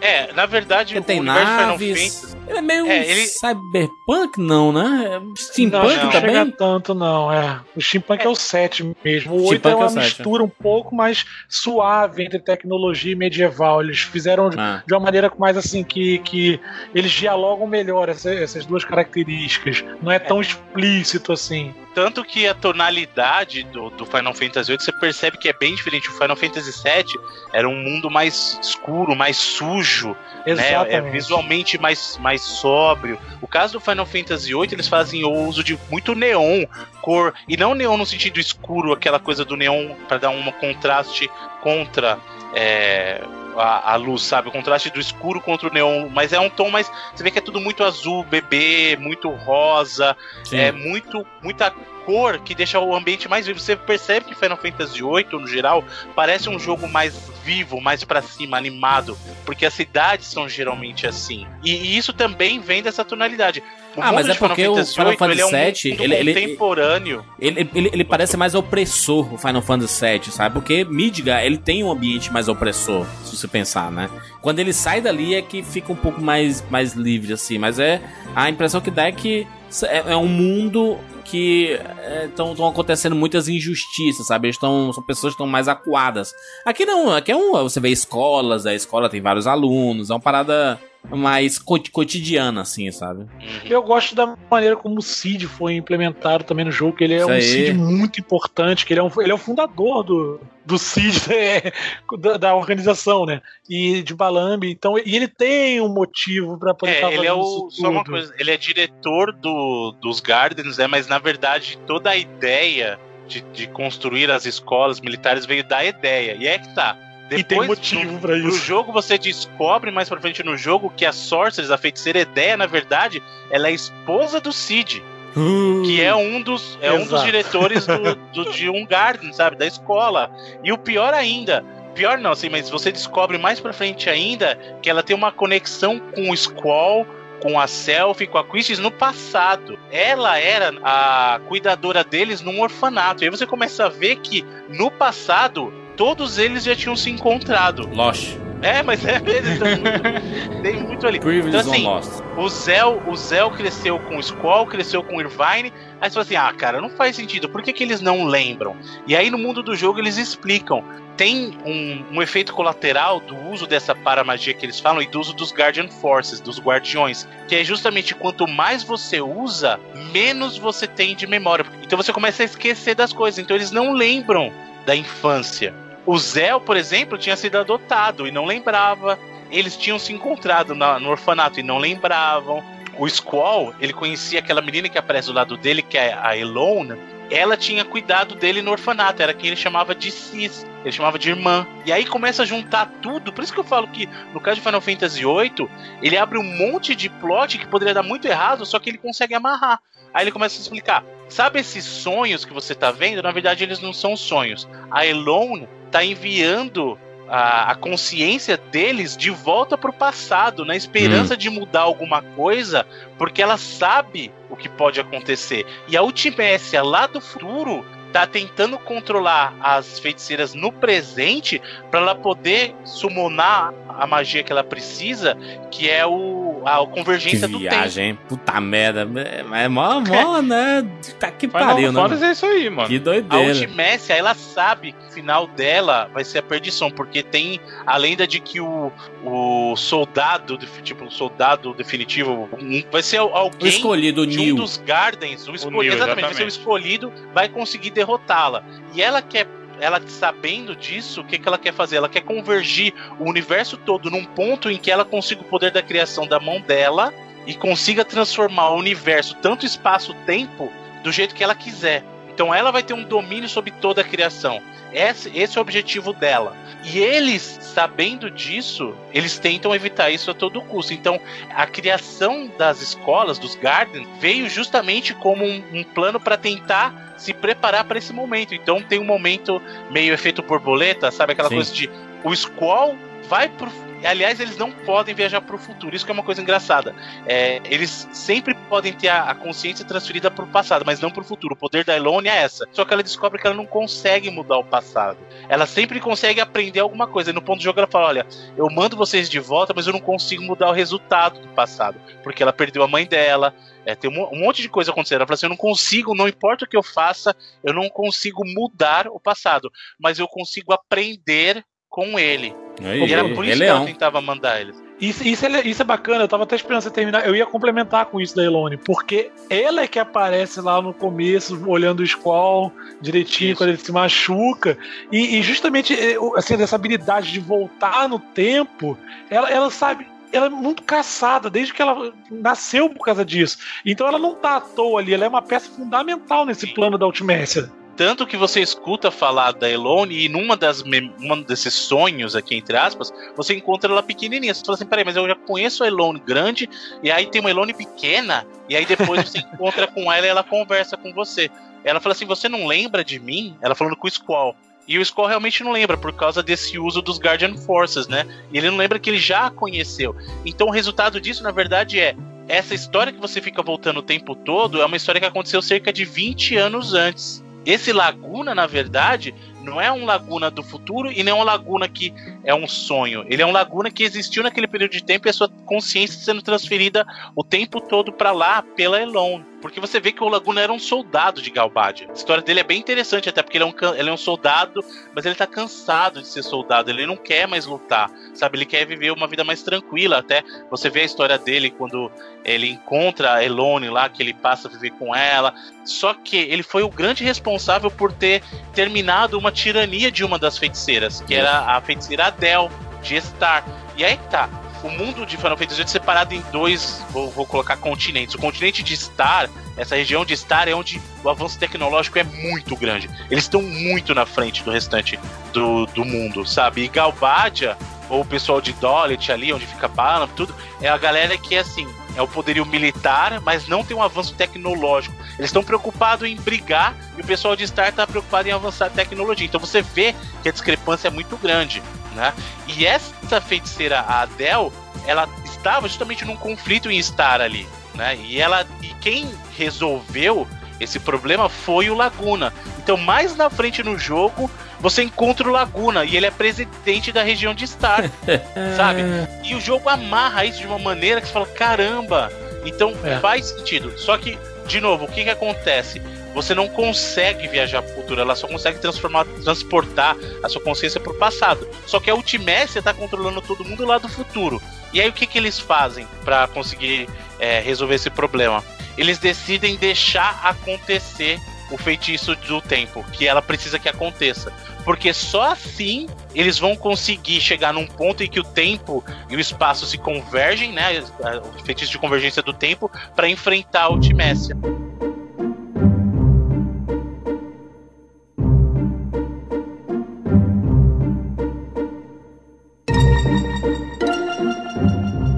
Vamos falar um pouquinho da, da exploração do Final Fantasy VIII, porque o mundo tá gigante, né? Você faz muito, tem muitas possibilidades nesse mundo. Quatro é. CDs, né, mano? Se não fosse gigante, tinha algo errado. Ainda temos aquele. É, um, é o Final Fantasy é, é, clássico, né? É o JRPG mesmo, né? Três personagens, turnos, é, batalhas aleatórias. É, ele né? tenta dar uma, uma mixada nisso, colocando. Porque o Final Fantasy, uma coisa que a gente até falou, o 15, que a gente elogia muito quando a gente falou dele. Não, não teve um programa sobre o 15 ainda, tá, gente? Mas toda vez que a gente comenta, a gente comenta justamente da delícia que é o sistema de batalha. E Final Sim. Fantasy ele vem caminhando para isso faz muito tempo. Desde o surgimento lá do ATB, lá que é o Active Time Battle, você pode ou ter turnos ou você pode correr o tempo de ação. No caso do Final Fantasy VIII, ele inseriu é, comandos durante o jogo. Então, por exemplo, com o Squall, se você tá dando um golpe, você pode apertar o R1 e ele vai dar o dano de, de arma de fogo junto, entendeu? Ele uhum. tentou transformar o negócio de dar coisas para fazer durante a batalha. Alguns dos limit breaks, né, que são os golpes mais poderosos que você geralmente é, usa quando você está perto de morrer, quando você tem dano crítico, né, você está tomando dano crítico, você pode dar um dano maior no inimigo, eles são em sequências interativas. Então, por exemplo, do, o do Zell é como se fosse aquele combo do Legend of Legaia, lembra que a gente fala Sim. que tem que dar os combos lá? Você tem que dar input para dar combo. É, os os Guardian, os Guardian Forces, quando você usa um GF, quando você usa um dos guardiões, você pode apertar o Select e ficar apertando o X para dar boost. Isso, então, aí tem, tem, tem, todos, né? Ifrit, Shiva, tem todos. Isso, né? aí os, os, guardiões, como eu falei, eles são o summon desse universo. Então, os summons, eles geralmente têm nomes, diversos nomes. São summon porque você tem Ions, você tem Esper, você tem um monte de nome dentro desse universo. né, do Final É. Fantasy. E, e aí você tem, nesse você tem o Ifrit e a Shiva que são já conhecidos, né, são velhos clássicos do Final Fantasy. Você tem o o Quetzalcoatl, você tem o Odin, você tem Alexander, você tem vários Guardian Sim. Forces e cada um deles, além de te dar a força dele mesmo, que dá um golpe que causa dano em todos os inimigos na tela, você tem as habilidades que vêm com eles, como a gente já mencionou. E cada um tem um alinhamento, então é é muito bacana, cara.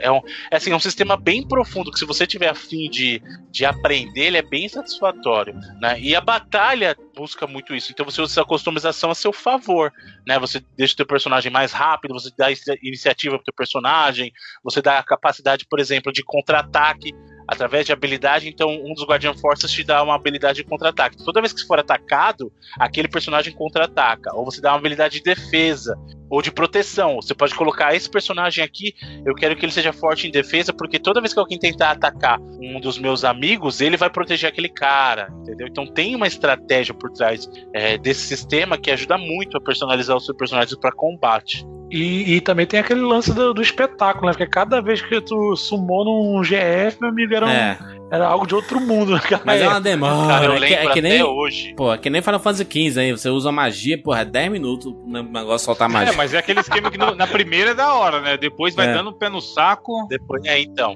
Eu, eu lembro a primeira vez que eu vi o summon de um, de, um, de um guardião do Final Fantasy VIII foi justamente no CD de demo do Final Fantasy VIII, né? E na época eles estavam mandando o CD de demo do Final Fantasy com alguns jogos, entre eles, né? Dentre eles, o Brave Fencer Musashi. Via com Brave Uh, Fencer Zelda da Musashi. Sony. Da Square, quer dizer. E aí-. Aí a primeira vez que eu vi. Porque assim, o, o- a demo é muito inteligente. Porque a demo ela te joga já naquela missão da, da invasão de Dolet lá, Sim. né? Da, da- da missão militar, joga você lá e já te dá um summon de cara. E aí Sim. você vai usar aquele summon, cara, e você vê, eu falei, que que tá? Porque a primeira vez que você vê aquilo é inacreditável. Eu falei É assim, foda, é. não, e é, Ainda e mais é comparando com o Leviatã sete, né, ainda. cara? O primeiro é o Leviatã se Sim. forma, depois vem uma cachoeira, ela se transforma em água e inunda o lugar. É Exato. muito da hora. Eu falei, caramba, E cara, Bruno, o que que tá não era? CG. E então, não era não é CG. É tudo feito com o gráfico do jogo, é in-game, né? E que falei assim, cara, o que que está acontecendo aqui? Porque você, como eu falei, você tinha summons em jogos anteriores, mas nada daquele nível, sabe? Então, eu, meu queixo caiu no chão, eu falei assim, naquele momento eu falei assim, eu preciso desse jogo. É, eu, tive, eu tive essa sensação também, porque eu, eu tava vindo do Nintendo 64, que eu tinha seguido a linha, eh, sabe, eh, de Super Nintendo, e tava com o Nintendo 64. Aí um dia eu fui na casa de um amigo meu, e ele tava jogando o Final Fantasy VII, não era o 8. Mas eu falei, pô, bacana isso aqui, isso aqui é legal. Só que, meu irmão, quando eu comecei a ver as revistas com o Final Fantasy VIII, aquele gráfico, e tinha aquele eh, Cybernet, não sei se vocês lembram, aquele programa, que eu comecei a ver uns vídeos do Final Fantasy VIII, eu também tive essa mesma sensação, falei, eu preciso de um Playstation pra jogar Final Fantasy VIII. E aí eu acabei conseguindo que meu pai me desse um na época, só que eu fiz uma merda pra conseguir esse jogo, porque eu cheguei, eu não tinha dinheiro pra comprar o jogo, e era 4 CDs. Aqui no Rio, na, na Uruguaiana, eu- um- esse jogo na época custava 25 reais. Aí eu cheguei e dei duas fitas de, de Nintendo 64 pro cara de uma locadora. Ele me deu 50 reais. Eu fui lá no centro, todo feliz de comprar o Final Fantasy. Comprei o Final Fantasy e, e outro jogo, mas hoje em dia eu me arrependo demais. Porque era o Beetle Adventure Racing, que era um- uma corrida de Fusca, muito maneiro, e era o Cruising World. Eu- então eu fiz uma loucura, realmente, que eu me arrependo até hoje, pra poder jogar o Final Fantasy VIII, assim, que na época era. Nossa senhora, eu precisava daquele jogo, cara. Eu lembro do. do da, eu, tava pesquisando aqui a capa da Gamers, né? Que eu lembro que eu, eu ti- eu tive essa revista, vou até botar aqui pra vocês. Essa daqui, ó. Tem A link no, no Porsche. Eu acho Aí que, quando- que eu tenho até hoje essa revista aí, mano. Nossa, eu tenho até hoje. Que Eu tinha, tinha, até na, hoje tinha na capa assim, obra de arte. Uhum. Não, e era, cara, porque pra época, como a gente falou, a evolução dele com relação aos jogos da época era muito grande. A CG tava muito acima do nível das outras. Graficamente falando, ele era o Final Fantasy mais bonito, porque ele pegou, trouxe proporções mais reais, era um jogo mais agradável no sentido de que era mais colorido, e, e ele continua, justamente por causa da técnica né, de pré-renderização, os cenários continuam bonitos até hoje. Personagens não, né? Porque poli, polígono, né? Polígono baixo tal, montagem de polígono baixo, mas se você olhar o cenário de Final Fantasy até hoje, são lindos, cara, porque são justamente pré-renderizados, né? São imagens que eles pegavam, transformavam em uma imagem estática. Ó, pessoal. Põe, é, essa, essa até virou meme, né, mano? As peras da Rinoma. o personagem na época era legal, mas hoje em dia virou até. É, meme. hoje em dia os personagens não aguentam, mas Borrão. a- as- os cenários são lindos, lindos. Eu tava vendo, Bruno. Bruno, o, o- dessa vez, né? Porque a, a gente no, no Final Fantasy a gente sempre tem os veículos, né? Que a gente pode se locomover. A gente tinha aqui no Final Fantasy VIII a Ragnarok, né, cara? Então, Aquela na nave verdade, o Final. Fantasy VIII trouxe uma coisa que até então não tinha. Ele trouxe a possibilidade de você dirigir um carro. Você podia. Por isso que eu falei que o mundo Isso. dele é um contemporâneo, mas um pouquinho mais avançado tecnologicamente. Por quê? Eles têm carro que funciona com gasolina, você tem que comprar gasolina. Você pode dirigir um carro. Tem o clássico Chocobo, que você pode andar de Chocobo. Tem, inclusive, uma coisa muito bacana. Num, num, num ponto da história que a gente falou, como retaliação, Galbadia vai destruir os outros dois Guardians, as, outra- as outras duas escolas, Balamb e Trábia. Isso. E eles vão disparar mísseis contra eles, né? Trábia não consegue escapar. Eles tentam modificar as coordenadas, mas infelizmente eles são acertados pelos mísseis. Balamb, eles conseguem tirar a escola do lugar porque eles têm um sistema subterrâneo que consegue fazer ele, ele se mover. Então a escola se move e num ponto do jogo você controla a escola. Você fica se movendo pelo mapa com a escola de Balamb, Nossa. cara. É muito Não, e legal. a cena do, da Balamb levantando também é outra Sim, CG é fantástico. espetacular. Bruno, eu, sei- eu sei que você gosta, né? Final Fantasy VIII tem jogo de cartas, né? Não, calma, isso aí, isso aí parou, parou. Deixa eu só falar da Ragnarok antes, porque depois que É. entrar no Triple, no triple Thread já era. Então, assim, ó, é, Ragnarok, a primeira vez que eles têm acesso a Ragnarok é depois de uma parte muito emocionante do jogo. E- Esse Final Fantasy VIII, pra quem tem coração, tem umas partes que faz daquele nozinho na garganta. Pra quem tem coração, é Pra quem tem coração é bom. Porque tem uma parte que eles vão pra Star e eles são disparados depois que eles conseguem vencer a ideia. E aí a Ultimécia, ela toma posse, ela controla, né, a Rinoa. Aham. E inclusive uma das outras teorias que tem, porque se você verificar no final, a Ultimécia foi derrotada, a Adel que tinha ressurgido foi derrotada e a ideia já não era mais a feiticeira. No final, a feiticeira que fica é a Rinoa. A Rinoa, sim. Eu, eu fiquei. Essa, teoria também, a Square chegou a desmentir. Você tá, tá ligado nisso? É, então, É, porque no jogo não fala isso, por isso que eu falei que é uma das teorias. Tem uma teoria que diz, porque como ela foi a última a ser dominada por uma feiticeira a estar viva, ela. Não que a ideia morreu, a ideia não morreu, mas ela perdeu, né? Então a. Essa teoria que não é confirmada no jogo, E é mas por isso que eu fico mais bolado com a, com a teoria da morte do Spawn, porque se a Square se pronunciou sobre essa dizendo que era mentira e a outra Ah, não. macho, mas é porque ela, ela. É foda. Eu acho paia quando eles se pronunciam. Porque você tira a imaginação da É, coisa, tem que sabe? deixar, cara? deixar, deixa fã, mano. Fã é um bicho Porra, louco mesmo. macho, Deixa você, cara. você cria um negócio, o produtor de conteúdo, ele tem que entender, assim, depois que você lança, irmão, é do mundo, mas- cara. Sabe? Exato. E tem aquela história de que cada um recepciona é, a arte de um jeito, né? Então, se, se as pessoas sentiram desse jeito, deixa elas, velho. Se tem o argumento lá dentro, elas conseguem construir. Pois é. Bom, aí justamente a Ragnarok eles ganham acesso depois desse momento que inclusive se acha que ela vai morrer porque ela tá sozinha no espaço. Mano, E aí, e aí sim, não, não só aí, nesse momento do jogo, quando o Skull se preocupa com ela, você realmente vê que aí, aí tem sim um pouquinho do amor que ele sente amor por ela. sim. E aí ele se sacrifica por ela, ele faz as coisas por ela tal. E o final do jogo também deixa isso muito claro, porque na verdade o que resgata o Squall é o amor dela. Porque Isso. o que acontece? Quando você tá nesse, nesse feitiço de convergência do tempo, a feiticeira ela explica. Ela fala assim: vocês vão perceber que eu vou. Porque ela fala assim: nesse, nessa convergência, tudo vai se perder, tudo.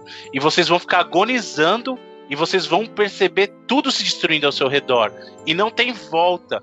E aí eles falam, a única coisa que pode te segurar em algum lugar é uma lembrança, é um sentimento. E o Skull meio que nunca teve isso, né? Ele ah, sempre foi aquela coisa justamente babacão. E aí ele, Hum. você percebe que no final ele tenta buscar uma lembrança dela, mas ele nu- nunca consegue fixar, sabe? Sempre e ele não consegue encontrar. E é o amor dela que consegue resgatar o cara, né? Então, Bela é... fera, né, mano?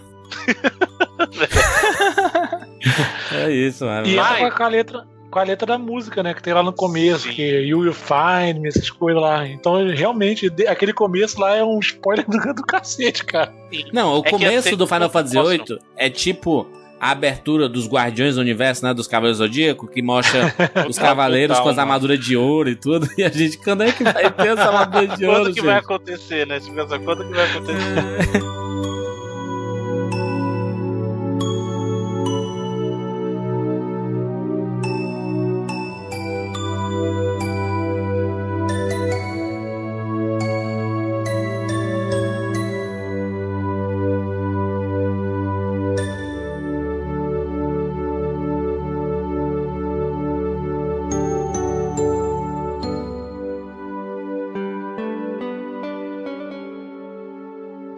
Voltar pro assunto do Triple Threat, que é, Uh. objetivamente falando, na minha opinião, na minha modesta opinião, o melhor side game de qualquer qualquer RPG já feito nessa história de Olha aí. videogames, cara.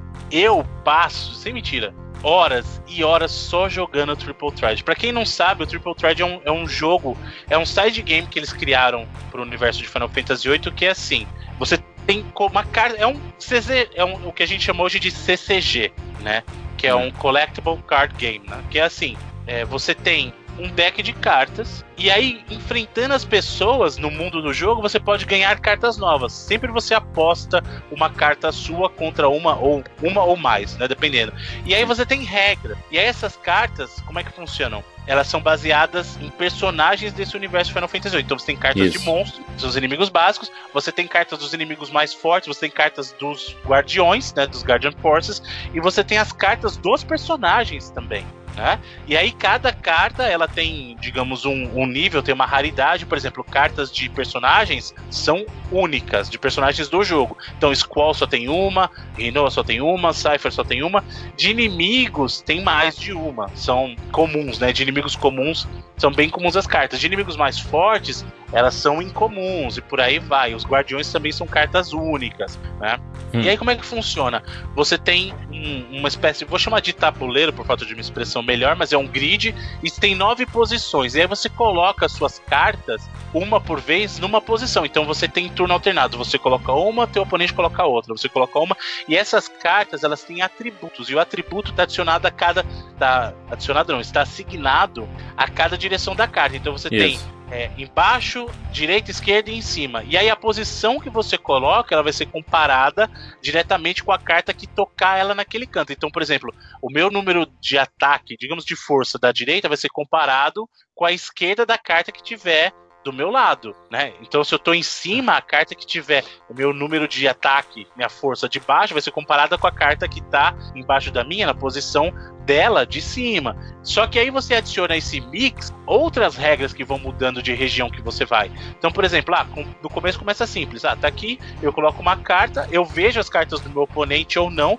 porque tem as duas regras. Ou é a regra da carta virada para baixo, ou a regra de open, que os dois sabem a carta um do outro. Hum. Né?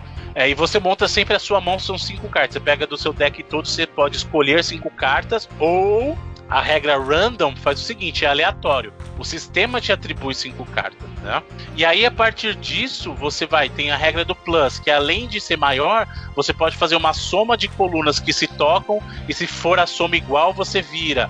É, ou se for same, a regra de same que é igual. Se os números forem iguais às- às- aos lados que se tocam, você converte as duas cartas e por aí vai. Aí. Esse jogo é muito, muito viciante. e O você Bruno Zé do baralho, né, mano? Zé do baralho É total. o jogo isso que eu né? ia falar aqui. Ele no Witcher ficou que nem um louco e agora, mano. Bruno, não, não- não- tem impressão física, não, de- desse baralho aí? É... Quem dera. Se tivesse, eu, gast- eu teria gastado fortunas. Não tem. Mas o que o pessoal fez na época do PSP, o homebrew do PSP, teve uma galera que lançou só o Triple Thread como um jogo isolado. Que E bonito. pra celular tem o Triple Thread isolado, mas é só em versão eletrônica. Versão física Não tem, cara. Oficialmente não tem.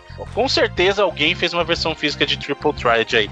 É. Mas como software dá pra você jogar no. Pra, tem, acho que tem pra Android e iOS, tem como você baixar o Final Fantasy e tem lá o, o Triple Triad como um jogo isolado, cara.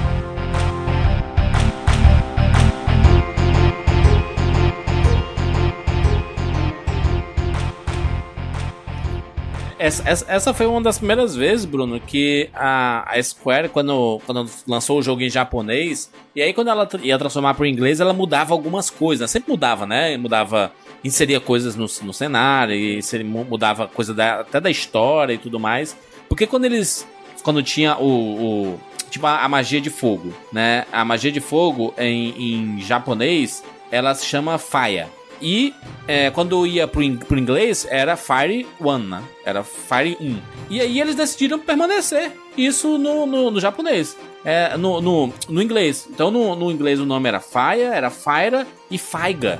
Né? Era, são as três variações. São né? as evoluções, né? Na verdade, o Fire é a, é a primeira forma da magia. Isso. O Fire é uma magia mais forte, ou seria o segundo nível. Seria, e o, Fire seria o Fire 2, né? É isso. Aí o Fairaga é o nível 3 dessa magia. E aí a magia pode aumentar a intensidade, ou pode dar dano em grupo tal. E isso, isso é um padrão de nome pra tudo, tá? Por exemplo, o Cure, toda magia que tem níveis é assim: Cure, Cura e Curaga. O Thunder, né? O o- Thunder, Tandara e Tandaga, né?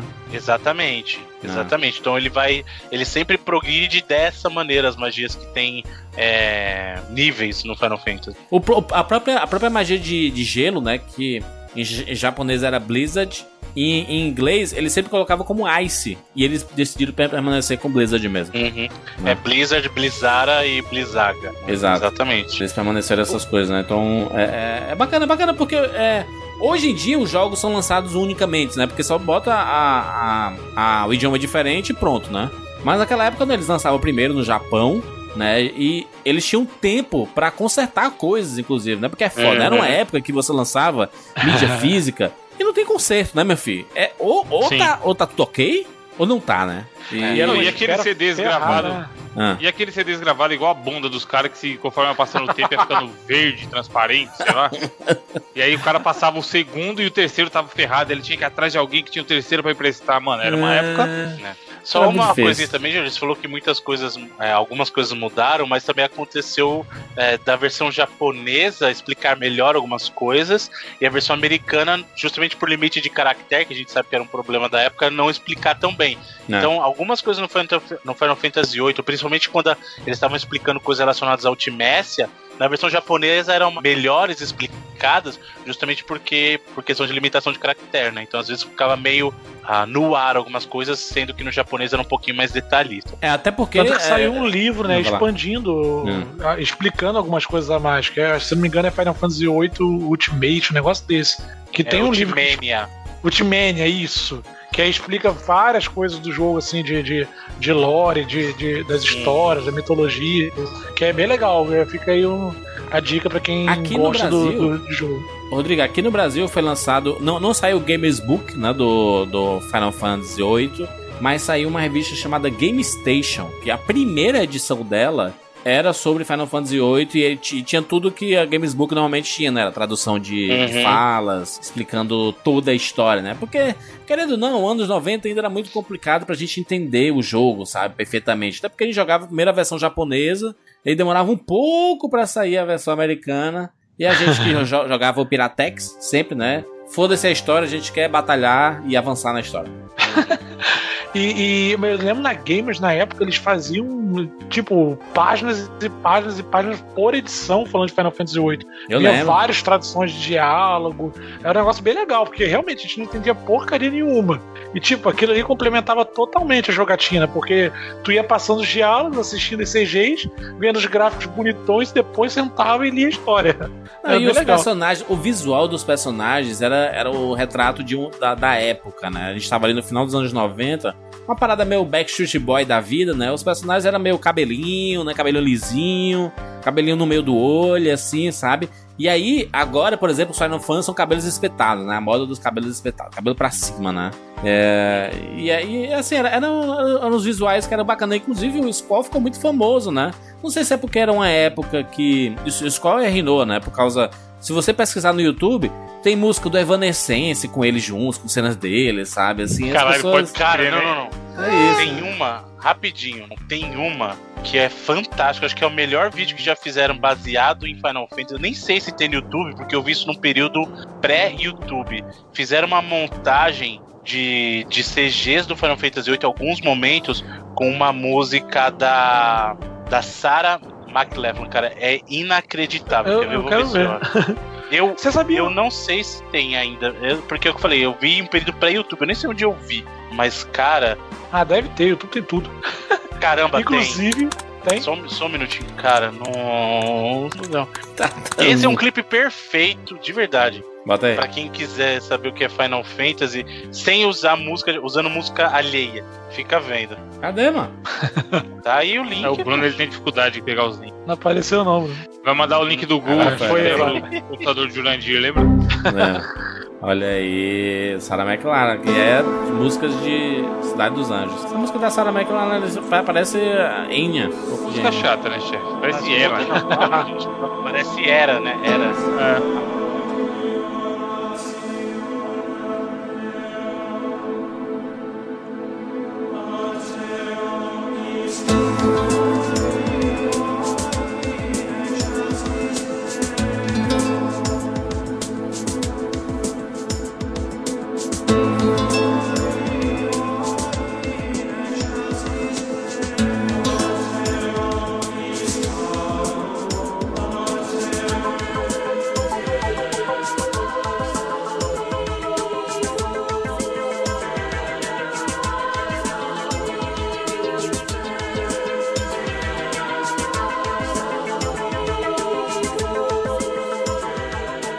Vocês lembram que em 2004, no- nos Jogos Olímpicos, usaram o, o Libere Fatale no, no nado sincronizado? Não Foi? lembro, não, mas Lembra? maneiro. Maneira. Foi aqui, ter o vídeo também, achei o vídeo. Será que foram elas que escolheram assim, assim, gente? Vamos, somos fã de Final Fantasy, vamos botar aí.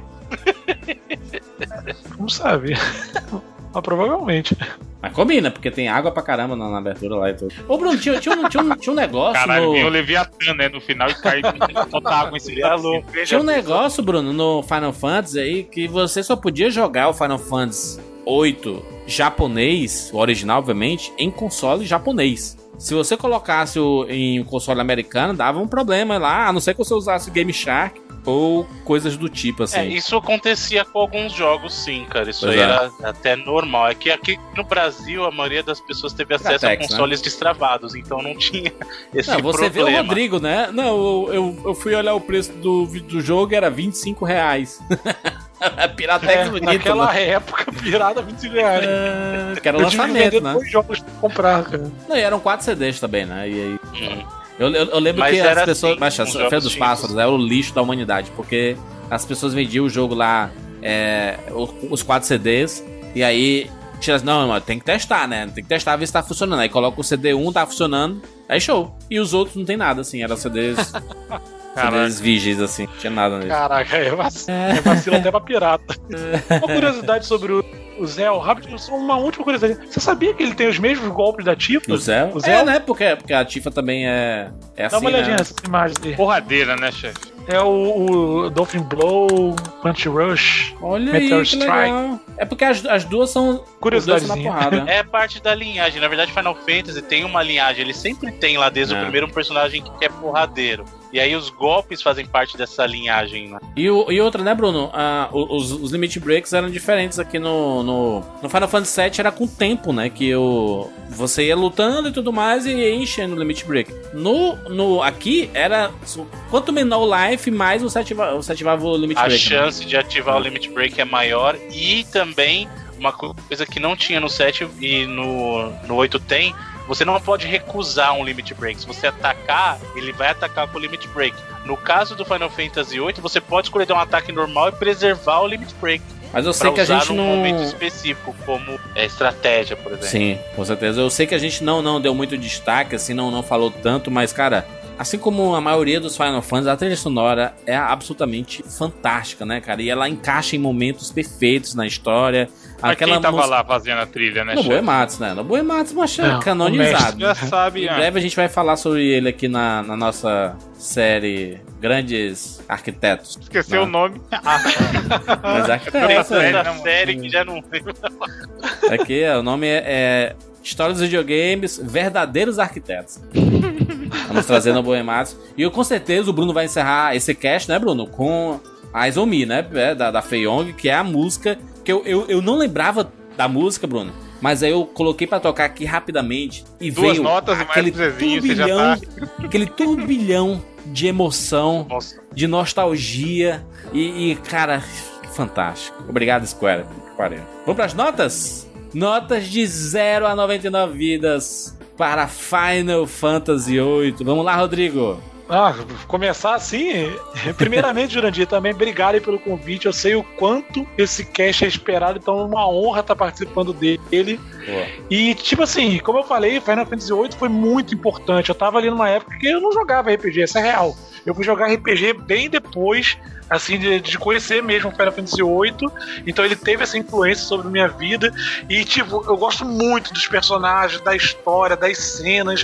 Foi um jogo muito importante. E, e, tipo assim, aí tem uma coisinha ou outra que, assim, que eu não concordo de- da personalidade mesmo também. Mas a nota não tem como ser menor do que 99 vidas. Olha aí. Eu, le- eu lembro do Rodrigo. A gente se conhece, Rodrigo, há o quê? Uns Verdade, verdade. A gente 18, conhece há 19, 19 18, 19 anos. e 19 quando a anos. gente se conheceu, eu usava o nick de Spoiler Heart. Bem lembrado. Isso, a gente, a gente participava Ô, de fóruns de, de videogames da Super Game Power no, na, na É, UOL. mano, cara, muito bem lembrado, Jurandir. É. Eu usava, eu adorava. Eu sempre gostei muito desse jogo e não tem como dar uma nota menor do que 99 pra um jogo tão importante assim na minha vida. Legal, muito bom. Evandrinho de Fritas. Cara, como eu já falei aqui muitas vezes no 99, eu não sou o cara do RPG. O único que eu joguei do começo ao fim foi o 7, absurdamente. Inclusive, eu terminei em japonês, o que não faz Bonito. sentido nenhum. Que desenhando as paradinhas da- das magias e tal, pra saber qual que era. E depois, bem depois que eu fui entender pouca coisa da história. Porém, o 8, eu joguei, eu joguei tipo, até metade, mas meu irmão, ele é, ele é completamente oposto a mim. Hum. O que eu não jogo de RPG, ele só joga RPG. Inclusive, Muito hoje em dia eu nem sabia que ele jogava mais videogame. Um tempo atrás ele veio me mandar mensagem que tinha comprado um PS4 por causa do Final Fantasy XV. Caraca, Esse ele é fã da série. Pois é, ele terminou Pra todos você ver a força, né? É, Evandro, só, só, só um parênteses pra você ver a força que tem essa franquia, né, cara? As Não, pessoas. tipo, eu falei, mano, tem muita nunca, gente nunca que que, o G não- joga videogame. É, o cara falou, é. jogou o Final Fantasy já, comprei aqui. Aí ele mostrou a foto de um- a caixa do Play 4 e o Final Fantasy juntos, tá ligado? Sim. Você nunca vai imaginar que o cara vai comprar um videogame por causa do Final Fantasy XV, né, mano? Mas enfim, eu- ele terminou o 8, não preciso nem dizer, ele também pirava que, que nem o Bruno aí no joguinho de carta lá. E eu acompanhei ele jogando durante horas e horas e horas. E eu ficava com revista na mão e a gente conversava sobre a história e tudo mais. E eu concordo com o que o Rodrigo falou e o que a gente falou no cast aí. O jogo ele teria tudo pra na parte da história meio que desmembrar, não dar tanto tanto enfoque nas histórias dos outros personagens além dos dois, porque querendo ou não, a história principal é uma história de amor. É. Como o Bruno explicou aí, ela se passa, tem a parte do, do Militar, exército, a política, política, exato. Mas se a gente pegar até o loginho lá oficial japonês, o primeirão, é, são eles dois abraçadinhos. É, mas E aí você tem a música tema e tudo mais. Então, assim, Meu o grande, a grande. Exato, se fosse na locadora lá de VHS, estaria provavelmente na parte de romance, não na parte de, de filmes de guerra. já que o pessoal gosta de comparar com, com novela e tudo mais. Mas Ia é uma tá história junto de Doce Novembro e não do Resgate do Soldado Ryan. Isso. Caralho, desse novembro é triste, hein, mano? E tem música da Enya também, olha aí, ó. a gente comentou que parece Enya e era. novembro é, é tristaço. Quando você pensa que, Sério, tá, filme é que vai, ser, mesmo, vai acabar feliz. Nossa. Eu assisti no cinema, de chorei, mano. Confesso que chorei no Doce Novembro. Mas é um bom filme. Então, cara, eu acho que. Eu não sendo o cara do RPG, mas eu entendo. A... Porra, faz 18 anos que saiu o Final Fantasy VIII e a gente tá falando agora, ó. E até hoje esse jogo é amado por muita gente tal. Dos outros pra frente dele talvez não seja tanto. E assim, ele veio como, entre aspas, sucessor do 7. Que foi aquele, cara, é, alvoroço, sabe? Todo mundo também hoje, nego, tatuagem do 7 e a música e os personagens e tudo e não deixou a desejar. Eu acho que ele é tão bom quanto, e em alguns aspectos ele é até melhor que o 7, eu acho. E por tudo isso eu darei 90 vidas. Bonito, bonito. As crianças estão felizes. Vou dar minha nota Honesto, aqui honesto. para Final Fantasy VIII. Esse jogo, assim, obviamente que eu, eu, eu brinco muito com a parada de Final Fantasy, porque eu sou muito defensor do 7. E as pessoas dizem, não, mas eu prefiro o 8. Sempre tem isso, né? Como a gente falou ali na abertura, é, é né? o que a gente falou na abertura, né? Exato. O cara não pode só gostar do 8, ele tem que Não. denegrir o 7. Ele tem que destruir o 7. Tipo o Bruno aí. Não, mas os bonequinhos, né? Esse bonequinho cabeçudo. Exatamente. Mas a gente entende que é a fruto da época e não, não existiria Final Fantasy VIII se não tivesse o 7, o salto que foi o 7 ali, sabe?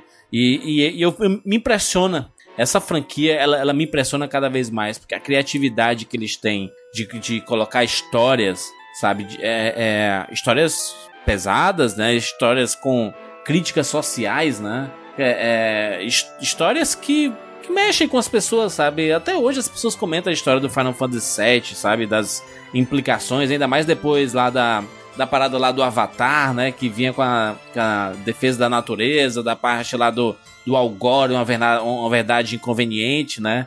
E aí o Final Fantasy VII ele vai ganhando mais força dessa parada de, de defender o planeta. E o Final Fantasy VIII ele se encaixa muito com o perfil que a gente tem hoje em dia, sabe? De, de essas, esses domínios militares, sabe? Essa parte política toda aí. Essa iminência de terceira guerra, sabe? E, e se, se comenta muito sobre isso no Final Fantasy VIII, além de ter um background de amor, né? Nesse, nesse jogo.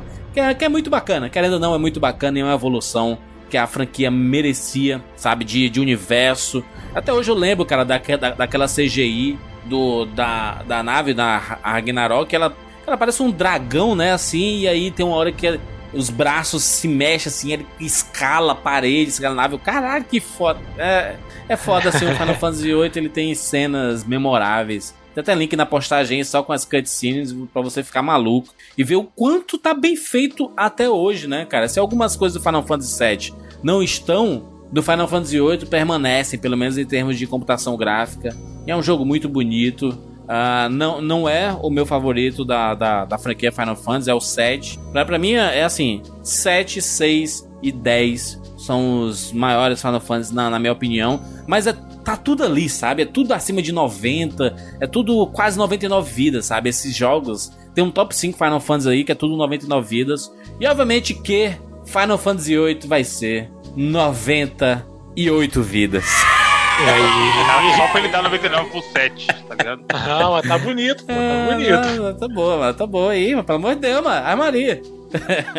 Bruno, por favor, Bruno. Bom, muito bem. É, não é segredo pra ninguém que o Final Fantasy VIII é meu Final Fantasy favorito, apesar de não estar assim. Até como o Jurandir falou também, é difícil você pegar um Final Fantasy favorito, porque todos são muito bons, Sim. sabe?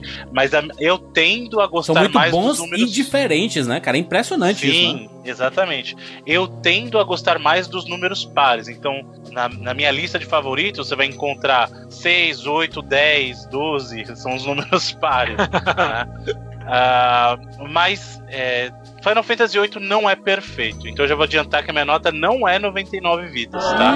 Porque apesar Uh, de ser um dos meus jogos justa- favoritos, justamente favoritos da franquia, é, ele tem problemas, sim. Né? E problemas que eu enxergo, e eu, sempre falo isso: o jogo, é, ele, se eu jogá-lo novamente quantas vezes for, e olha eu jogo bastante Final Fantasy VIII, principalmente por causa do Triple Triad, né, que eu passo mais tempo jogando que qualquer coisa, é, ele tem que me convencer o tempo todo de que ele estava tão bom quanto na época. Questão gráfica, eu não vou nem entrar em detalhes porque não tem como a gente esperar gráficos hoje que- Não. de jogos 3D como eram daquela época. 2D é até mais fácil, né? Inclusive jogos com assim estilo 16 bits são muito mais fáceis de agradar os olhos do que jogos poligonais de 32 bits. Né? Mas Final Fantasy VIII ainda continua bonito na parte dos cenários. Os personagens nem tanto, mas os cenários são belíssimos. É, a jogabilidade em si, ela é bem uma estrutura bem clássica. Eu gosto muito de RPG, então não me incomoda. Na verdade, a questão que eu falei da, da interatividade que eles colocaram no combate, eu achei super legal, achei muito interessante. É, é, gosto do nível de customização que eles dão. Porém, o nível de customização que eles dão também trouxe um problema. Quando eu falei que eu entendo as pessoas que criticam o sistema de draw, realmente em alguns pontos ele pode se tornar cansativo. É, então, é, por mais que eu goste de Final Fantasy VIII, como eu falei, eu ainda enxergo problemas nele. Ah, agora, eu vejo muito mais, muito, muito mais é, lados positivos do que negativos. A questão da história, como eu falei, tinha tudo para dar errado. Com um monte de plot que eles abrem, um monte de linhas, era muito fácil eles deixarem alguma coisa solta.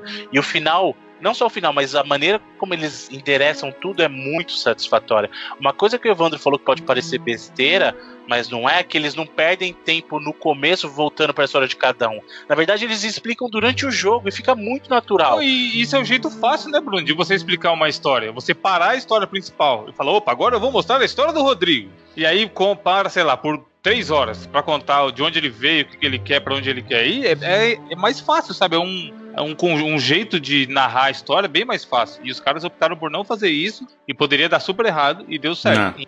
Porque mesmo quando eles estão contando a história de alguém, eles estão contando a história no, justamente no contexto maior. Você não está parando a sua missão para ouvir, para visitar a cidade do fulano. Ah, você tá fazendo uma missão em tal lugar e acontece de ser a cidade do Zéu, por exemplo. E aí você vai ouvir o que as pessoas acham do Zéu. Sim. Como que é a história do Zé pelas pessoas que estão naquele lugar que você tem razão para estar ali. Eles não te tiraram do seu contexto para te jogar em outro, sabe? A questão de Trábia, quando você vai aprender sobre a selfie, tem um porquê da história você ter visitado Trábia e você escuta das outras pessoas quem é a selfie. Você não precisa parar e fazer a missão. Olha, eu tenho que parar essa missão e vou lá visitar fulaninho para ouvir a missão, a história da selfie. Não, tá tudo no contexto do jogo. Isso é muito legal, de verdade.